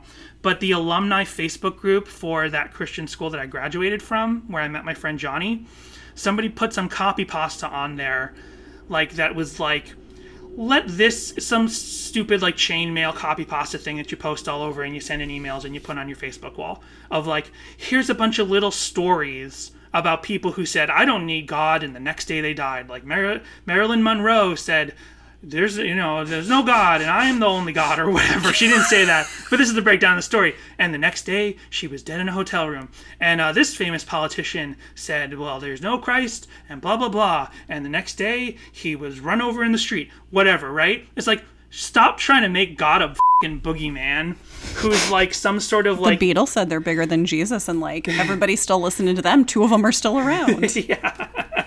Well, that's the thing. It's like... Not the one that said it, but, you know. I don't took believe... Took a few more years. Like, despite anything else that I might believe that Christians or people who are more evangelically minded might think that I think is here is uh, heretical, the fact is Christ saves you. Our God now, in the Christian way of thinking, is not the Old Testament God. He doesn't strike you down for saying things. That doesn't f***ing happen, all right? God's not a boogeyman waiting to strike you down for saying the wrong thing. Think of a parent. Think of a parent of a child, and the child is having a temper tantrum because they didn't get their cookie. And they start saying at the parent, I hate you, I hate you, I hate you, because you won't give me that cookie. A reasonable parent understands at that moment that my three-year-old doesn't literally hate me. Maybe you have a tinge because, oh, I can't believe they're saying this to me and it hurts a little. but you don't actually, but hopefully later you can laugh because you're like, well, my child doesn't literally hate me because they're not having a cookie. They just picked up the concept of hate somewhere and they're overusing it. And they're saying, I hate you because you won't give me that cookie. And you say, no, you can't have the cookie, and you let them have their temper tantrum, and you're a good parent, and you, you know, t- hopefully teach them right from wrong later on. A sh- parent, the kid says, I want that cookie. I hate you. I hate you. I hate you. Smack. That's a shitty parent. Which parent is God? Is God the one who fucking smacks the shit out of their kid because they said, I hate you because you won't give me my cookie? Or is it the the parent who stands by and says, this kid just doesn't hasn't figured out life yet, and I love them, and I have nothing but patience and love in my heart for them, so I'm not going to fucking take it personally when my three-year-old tells me they hate me because they saw it in a Marvel movie and they don't actually know what it means? My God is the, is the calm one. My God is not the fucking Old Testament God who strikes you down because you said something wrong. So this copy pasta on this Facebook group outraged me, and I actually replied to it very calmly. And I was like, God is not a fucking boogeyman there to strike you down because you said the wrong thing. I don't care what you do on earth. I don't believe in this like ironic narrative of your life. I think if you pray to the Lord, if you pray to the universe, if you pray, you bring goodness into you. Some un- the unseen force that is God comes into your life, and it brings good things out. But if you're and if you expel hate and anger, then it brings back more hate and anger on you. But this idea that it's like a narrative of like you curse God and then suddenly you're struck by lightning, that's just a f***ing coincidence. And then but it becomes this narrative of that's what happens. You know what I mean? Or like. It's just, it's because my God is not a television writer trying to figure out the most, like, shocking, ironic twist for the season closer for your life. He's a God of patience and love who does not excommunicate you because of some shit. He's God. He's up there in the sky, or he's in another plane of existence, or he's around us, or he's whatever. He doesn't give a shit if I knock this dog skin ointment on the ground. God's not now mad at me because I did that, and he's not going to serve out some special punishment to me.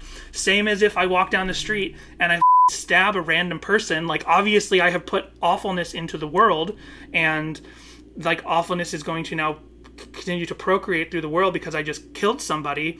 But it's not like, you know, God's your parent who loves God you, still forgives even me though for killing you that said person. You hated them because they wouldn't let you have. Yeah, body. Maybe I took it a little far with it, the difference between throwing something on the ground and killing somebody. But you know what I mean? Like, it's awful if when you're a murderer, but God has forgiveness even for the murderers. So God has forgiveness for the things that are barely sin that people push as more like sin. It's very uniquely put, Dan. I like the message. I think that you should become a new age pastor where you just swear a lot. Those exist. No, those for sure exist. Just... There was one in Orlando, and unfortunately I never went to it. But... I never went to their church, but I used to hear about the pastor that swears in Orlando. So there's so many more lyrics that we didn't get to. So, but maybe before that, we'll go take our break. And we'll be right back. We already took a break. What? We took a break. What do you mean? I'm kidding. I know. So uh, w- let's quickly, we said so much, but let's just quickly go through these lyrics. It's disgusting, his priorities, how we're entrusting him with authority. His gavel's gone down before he looked in your heart. I, I know I already read this, but one thing I forgot to say. You could almost like, read that as an anti-Christian thing, too. I guess, because, like, there's always the thing about how God puts people in authority. There's always that excuse when, like, awful people are in authority. Like, Hitler was like, well, God allowed him to be in authority or whatever. I also have a memory of one, of my first Christian school where I was there. And I was like, hey, how did, um...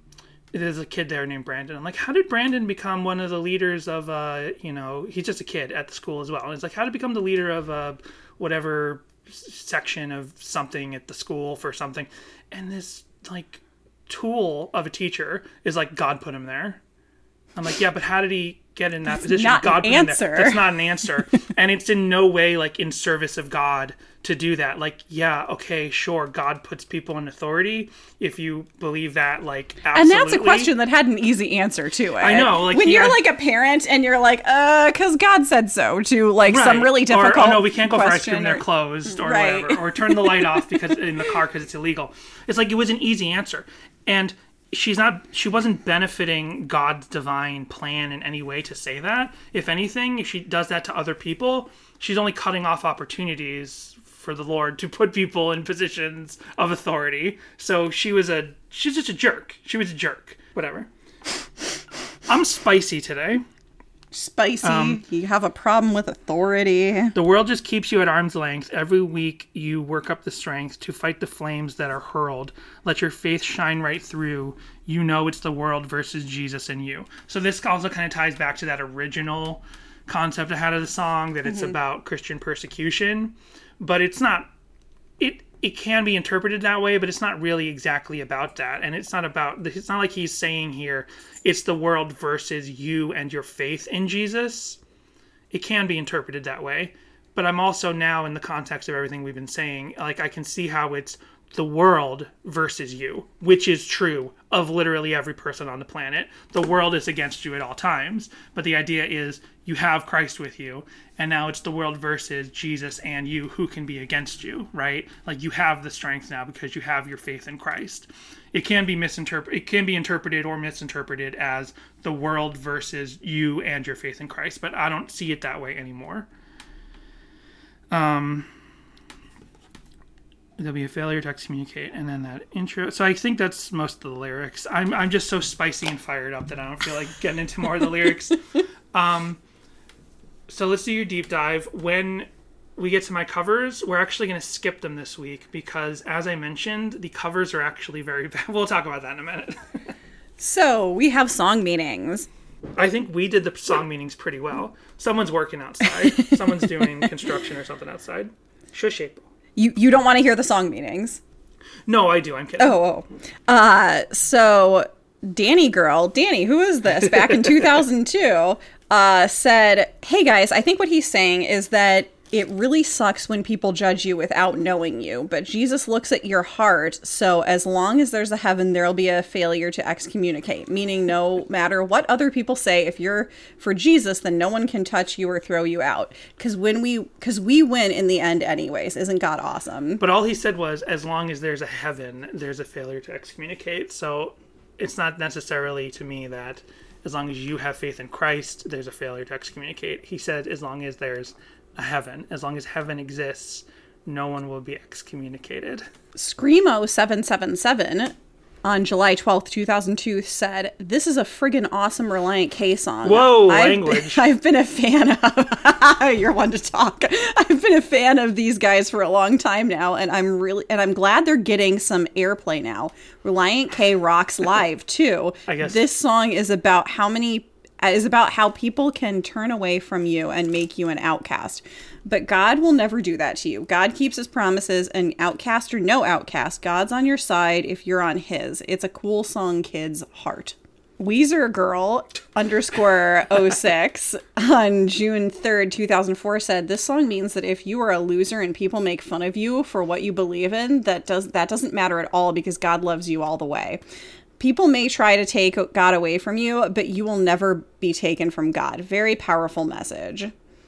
Preacher Man eight three seven on May nineteenth, two thousand six said, "This song is quite literal. It means that being a Christian, you are an outcast, and the world judges you according to this." Right. Reminds this me is... of a verse from, yeah, this is basically just my, the, my original interpretation of the song back right. then.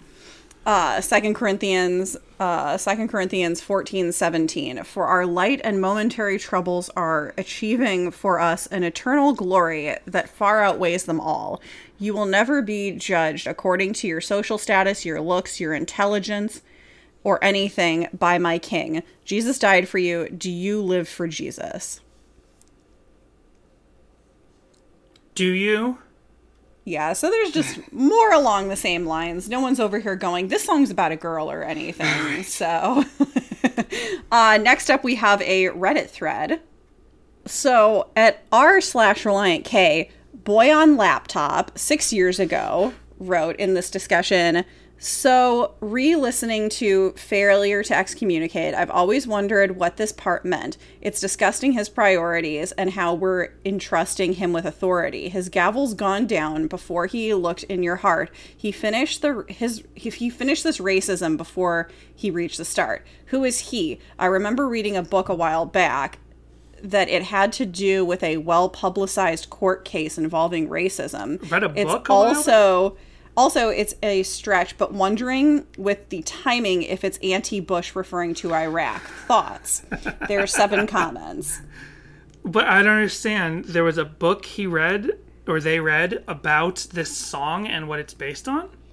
Uh, Silent Ransom replied six years ago, I would honestly be shocked if it was about Bush. Re- remember, Relient K is from Ohio, and during this time, their lyrics were extremely conservative religiously. I would be surprised if they had taken to attacking the President of the United States. I wouldn't say their lyrics were extremely... I, I, well, there were I mean, there, there were a handful of songs that were extremely conservative, but it's not like all their songs were extremely conservative. But still, I can't come up with a better idea. As a sub, we should tweet the hell out of Matt and Hoops to get them to answer this. Ha ha.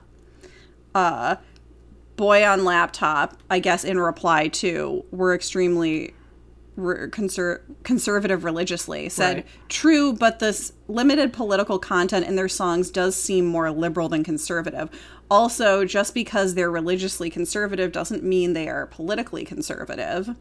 And then Silent Ransom responded to that. True, I would still be pretty surprised just because content like that could potentially alienate more conservative fans at the time, which I agree with. If you're going to be a Christian band, you're not going to be like putting out anti-Bush stuff because a good chunk of your listener base is going to, parents are going to take the C Ds off if they know. So right. Also, like those lines that they're, what year was this post?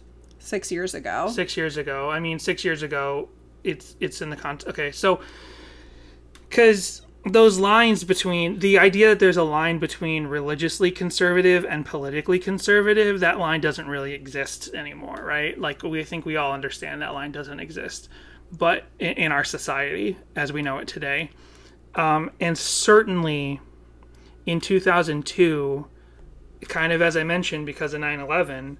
Like, those lines were blurred, and, I mean, we weren't adults in the eighties. Like, we kind of know now from context of history how conservative the world was in, you know, Reaganomics age and stuff. But, I don't know, I could have blinders on, but in the year two thousand two, I don't feel like those lines were completely destroyed yet. I don't think the line between political and religious conservative were completely destroyed. Mm-hmm. Maybe in the South, maybe in certain, like, more religious sections of, of the country, of course. But, like, overall, again, I'm I'm I'm from Boston, so it's, like, more, uh, you know, especially the way I grew up in Boston, like, a lot of the Protestant Christians were people who had been Catholic and stuff, and it's a more Catholic area. So, maybe, what do I know? But I just feel like You didn't go. I didn't go to like Christian festivals and find a lot of politics being discussed mm-hmm. there. Yeah, I mean, I still think that it's more of just like a like a respect kind of a thing. Like, I don't think that I think that parents would be like, "Oh, it's weird that they're attacking the president," regardless of political affiliation, right? And would not be okay with it, like. Regardless of, you know, my parents' politics, my dad would always be like, you just have to respect whatever president is in office. Sure you do. Yeah. Well, so anyways, that was the thing that he would say growing up, though, right? Right. So I'm saying even that older mentality, right. you know, I just don't, I don't think that, you know, they uh, parents in general would be cool with attacking any president, per right. se. Like, is there um, anything else in that Reddit? Yeah, Dreidel uh, five years ago said, it's about the Pope. The whole song is criticizing papal in, in, infallibility and his ability to excommunicate good people from the church for making mistakes. I did kind of reference that earlier, and uh, I don't know if that is what the song is about, but that is like part of the history of what he's referencing. Like the fact that this is even an aspect of Christianity goes back to the Catholic Church. Then we have some Tumblr posts, and I just thought that this was kind of interesting and and and cool, this picture. I found that. I posted it. Oh, nice. So I, you already uh, posted it. Before but... we recorded, I went through Twitter and was just looking at anyone who kind of quoted or was talking about the song. It's pretty easy to type in failure, excommunicate, and mo- a lot of it is Relient K references. So someone had posted that on Twitter, and I retweeted it. It's um, it's like a... long perspective. What do you call that kind of perspective? It's like low. it's it's a long shot. It's a, like a long shot. So like the the the the the, the um, brick ground goes off into the distance, and there's a homeless person, a houseless person, an unhoused person sitting there holding an electric guitar, uh, sitting by a tree, and then along the ground, which I think is, is digitally added, are the words, Jesus loved the outcasts, he loved the ones the world is left to hate. Relient K. Relient K. Uh, so then the next post down from that is J F Hobbit said, "This song is my new religion. I just can't even describe the awesomeness.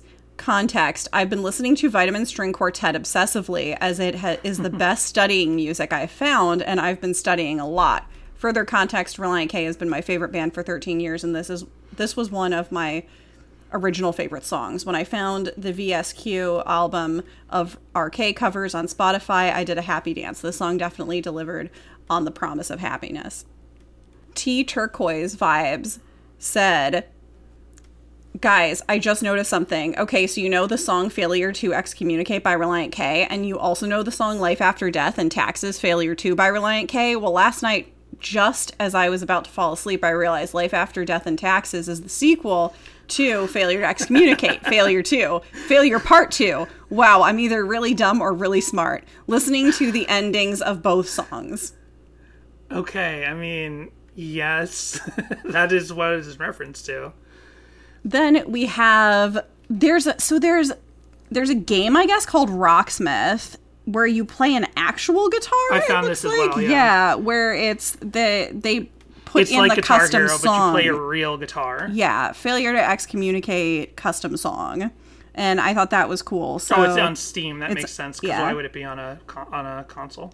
Yeah, so I thought that was really neat. Yeah, it just looks like Guitar Hero, but you play an actual guitar. Like, right. I guess there's a little, it looks like there's a little bar over the strings or something, so it knows what you're pressing down when, which right. is a great idea, and something that I've always thought, like, that should totally be a thing to help you, you know, because right. Guitar Hero is like, so, you know. Or they should have at least made, like, an advanced Guitar Hero that had more buttons. Yeah, yeah, for sure. So you could maybe, it's, like, more, cl- not perfectly, but more closely approximate, you know, finger positions of of uh, chords and notes. And that's pretty much all I have. There's uh, like some other forums out there that are like song meaning type stuff, but it's it's kind of gotcha. the, you know the same of what we've already seen. People who wrote like maybe essays about the song or referenced the song. Yeah. In an essay about something. Gotcha. Well, this was rec- this was performed. We're back to the show again already. Cornerstone two thousand three. I feel like we keep picking songs from this set. Um. So this is uploaded by Stimpy seven eight nine. I don't always reference that. Although, you know, you Google Cornerstone oh three Relient K, you're going to find it. So here is Relient K playing the song Failure to Excommunicate Part one.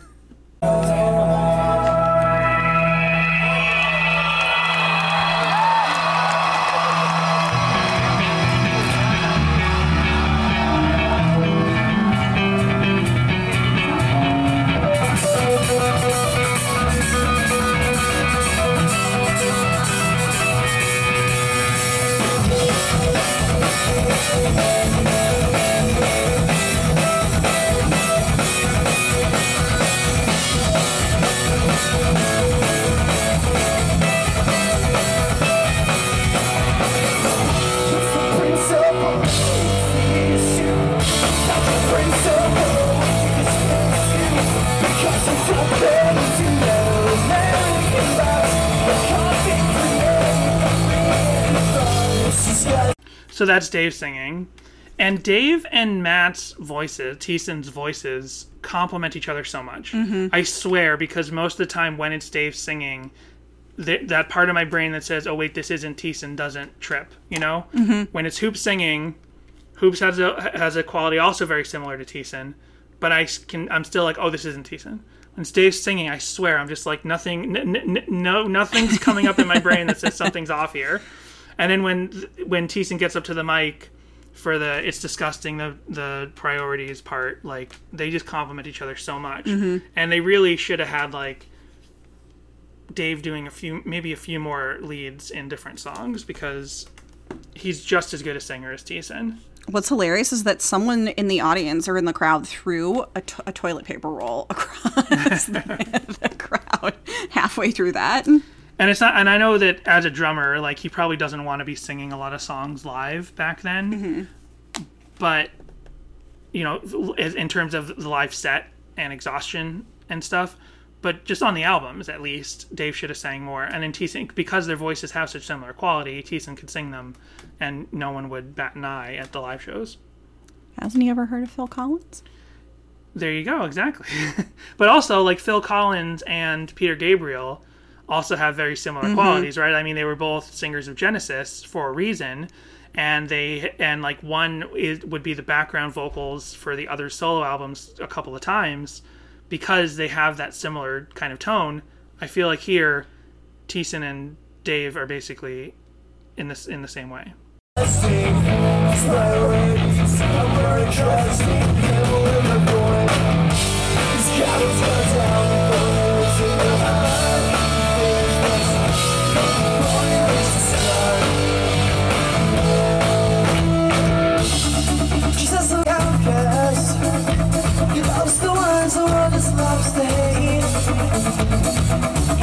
It's the best there's a heaven. The failure to excommunicate. Yeah, it's good. This is the best performance. This is one of the good performances of this song on YouTube. Nice. Certainly from the time with Brian and the band. There's one other video from the time of Brian and Dave when this was played, and it's much more lacking performance. But then here's one from two thousand twelve. So this is from this Canton, Ohio show uh while there was work being done on Collapsible Lung. The same show we come up to whenever we do a Collapsible Lung song that was being played a lot before the album came out, because they premiered a bunch of Collapsible Lung songs at this same show. But in this case here, they're going to play Failure and Failure two, like, sort of back to back. And Dave is at the show, even though it's Thiessen on drums. And Dave comes up to the front of the stage with a microphone in hand and sings the song.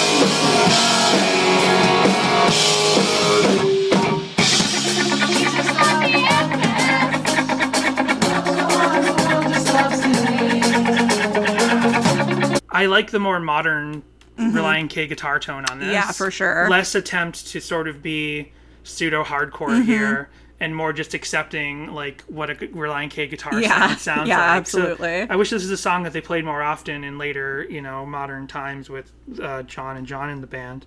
But if that happened, it wasn't on YouTube. Okay, April. I know. You know what? I, I want to go back real quick and double-check. I didn't see how they outro the song at Cornerstone. Because I know here they just kind of, like, you know, fade out. They just kind of stop, and then mm-hmm. they transition into Failure two. Here, I'm going to go back to Cornerstone two thousand three.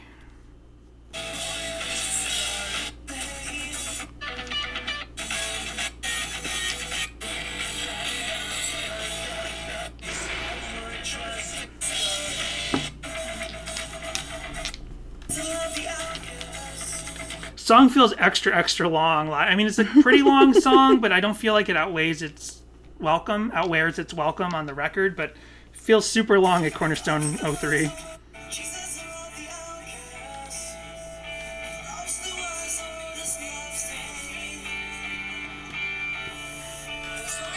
I love that everyone, you know, everyone with their arms up, praise and worship.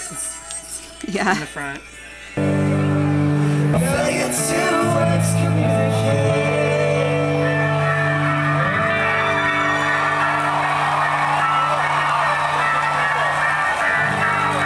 Cornerstone. Uh, oh, they just play the record in the yeah. background. Yeah, and they have the they have the recording there from the end with the radio whistle and everything. That's cool. Um, I was going to say if, if that kid at the Y M C A skate park could praise and worship to Softer to Me, certainly people at Cornerstone two thousand three could praise and worship to different parts of this song. So the covers are interesting, and we're going to do them on Patreon because uh, we're a positive show, and we don't like to excommunicate anybody. But we won't have much positive to say about these covers.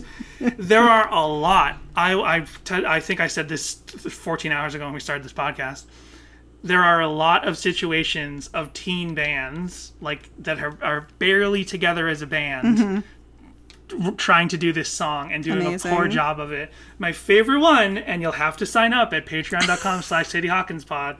My favorite one is a situation which I don't think we've come up against, but I am... It's it's like one of my... I don't think I... I don't even think I've seen it a bunch in real life, but you know it happens. And I love it. It's that someone agreed to let, you know, the teen band, the teen rock band that's part of the community of this church play for Sunday service. Like right. the the wannabe rock, punk, hardcore... Rap, probably have some rap rock influence in there, all kinds of influences. And so you have the gray hairs in the audience, and they're just having to watch this, like, school of rock wannabe hardcore band. And Amazing. I'm like, yes. Fantastic. And you'll hear all about that at patreon.com slash Sadie Hawkins Pod. So two things we'll end on. One is this was the first that I'd ever seen, a tribute to a different band set to a song by a different band. In Wait, this case, what? In this case, someone took "Failure to Excommunicate" by Relient K, and okay, and set it to a tribute to their other favorite band, Tokyo Hotel. So they just have like footage and pictures of the band Tokyo Hotel. Oh, okay.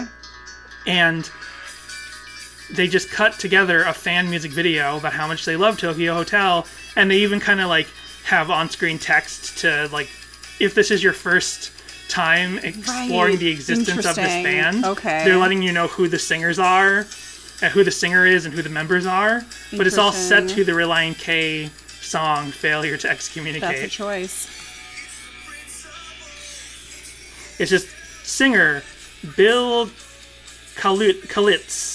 I've never known the members names of the band members of uh, Tokyo Hotel. Tom Kaolitz is the guitarist.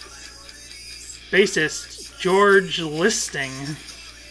I'm this learning so very, much today. This is a very pretty band. Yeah. This is a very pretty band. Drummer Gustav Schaffer. Schaefer. So part of me wondered if, like, that's Tokyo Hotel.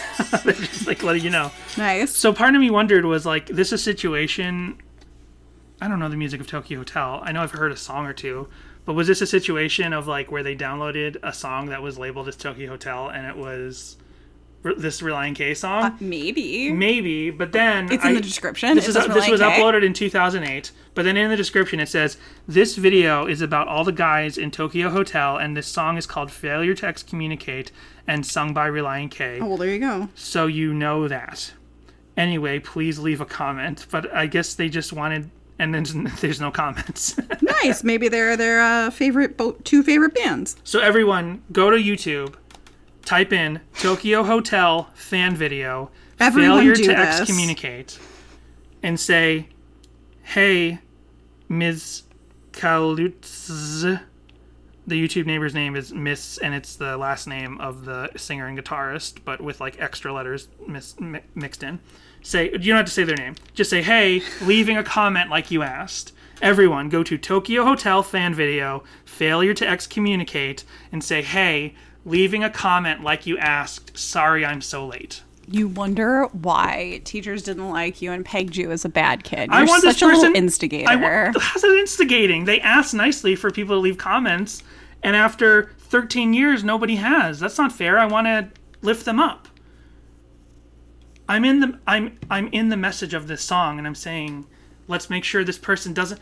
They didn't get the communication they asked for. They were excommunicated. People didn't show them the love that they asked for for comments. This video's got eight hundred and almost forty views after thirteen years, so people should have left comments, but they excommunicated and did not do that. Danny, do you like this song more or less or the same as before? Uh, I, I think I like it the same because, like, I've always identified... Not always, because I mis I interpreted it one way when I was younger, and interpret it another way now. But this message speaks to me. I think this is like Relient K's, certainly from this period, where, as the song meetings person said, they had so many cons- philosophically conservative lyrics. This is like one of the most sound and strong, and speaks to me anyway, theological songs that they had from this album. Thanks. And once I saw this Invader Zim tribute set to the song... Amazing. Right on. Because, if anything, I realized I had the song wrong all these years. This video is uploaded by Seal O'Neill, and the video is called Zim's Failure to Excommunicate. So I realized, oh my gosh, this song was about Invader Zim the whole time. Nice. And it's about how he was excommunicated from the planet to Earth. Gotcha. And he, but he took it in stride. Sure. And so, Jessica, how Wait, do you feel about this song? Wait, didn't he, like, isn't his point that he wants to take over the world or something? Or mind control or something? Sure. I, don't, I never watched Invader Zim. We'll get more into that, but first tell me, do you like this song more, the same, or less than before we covered it? You know, I'd never really properly listened to it before, and so I think I like it a little more now because I actually really listened to it. Good. So, before we go... Invader Zim was the worst invader on his planet. Okay. So his bosses send him to Earth because Earth is the oh, least important planet. Oh, I thought he was a child. Planet. Yeah. Yeah, Jess, let me tell oh, you. Oh, sorry. Oh, my gosh.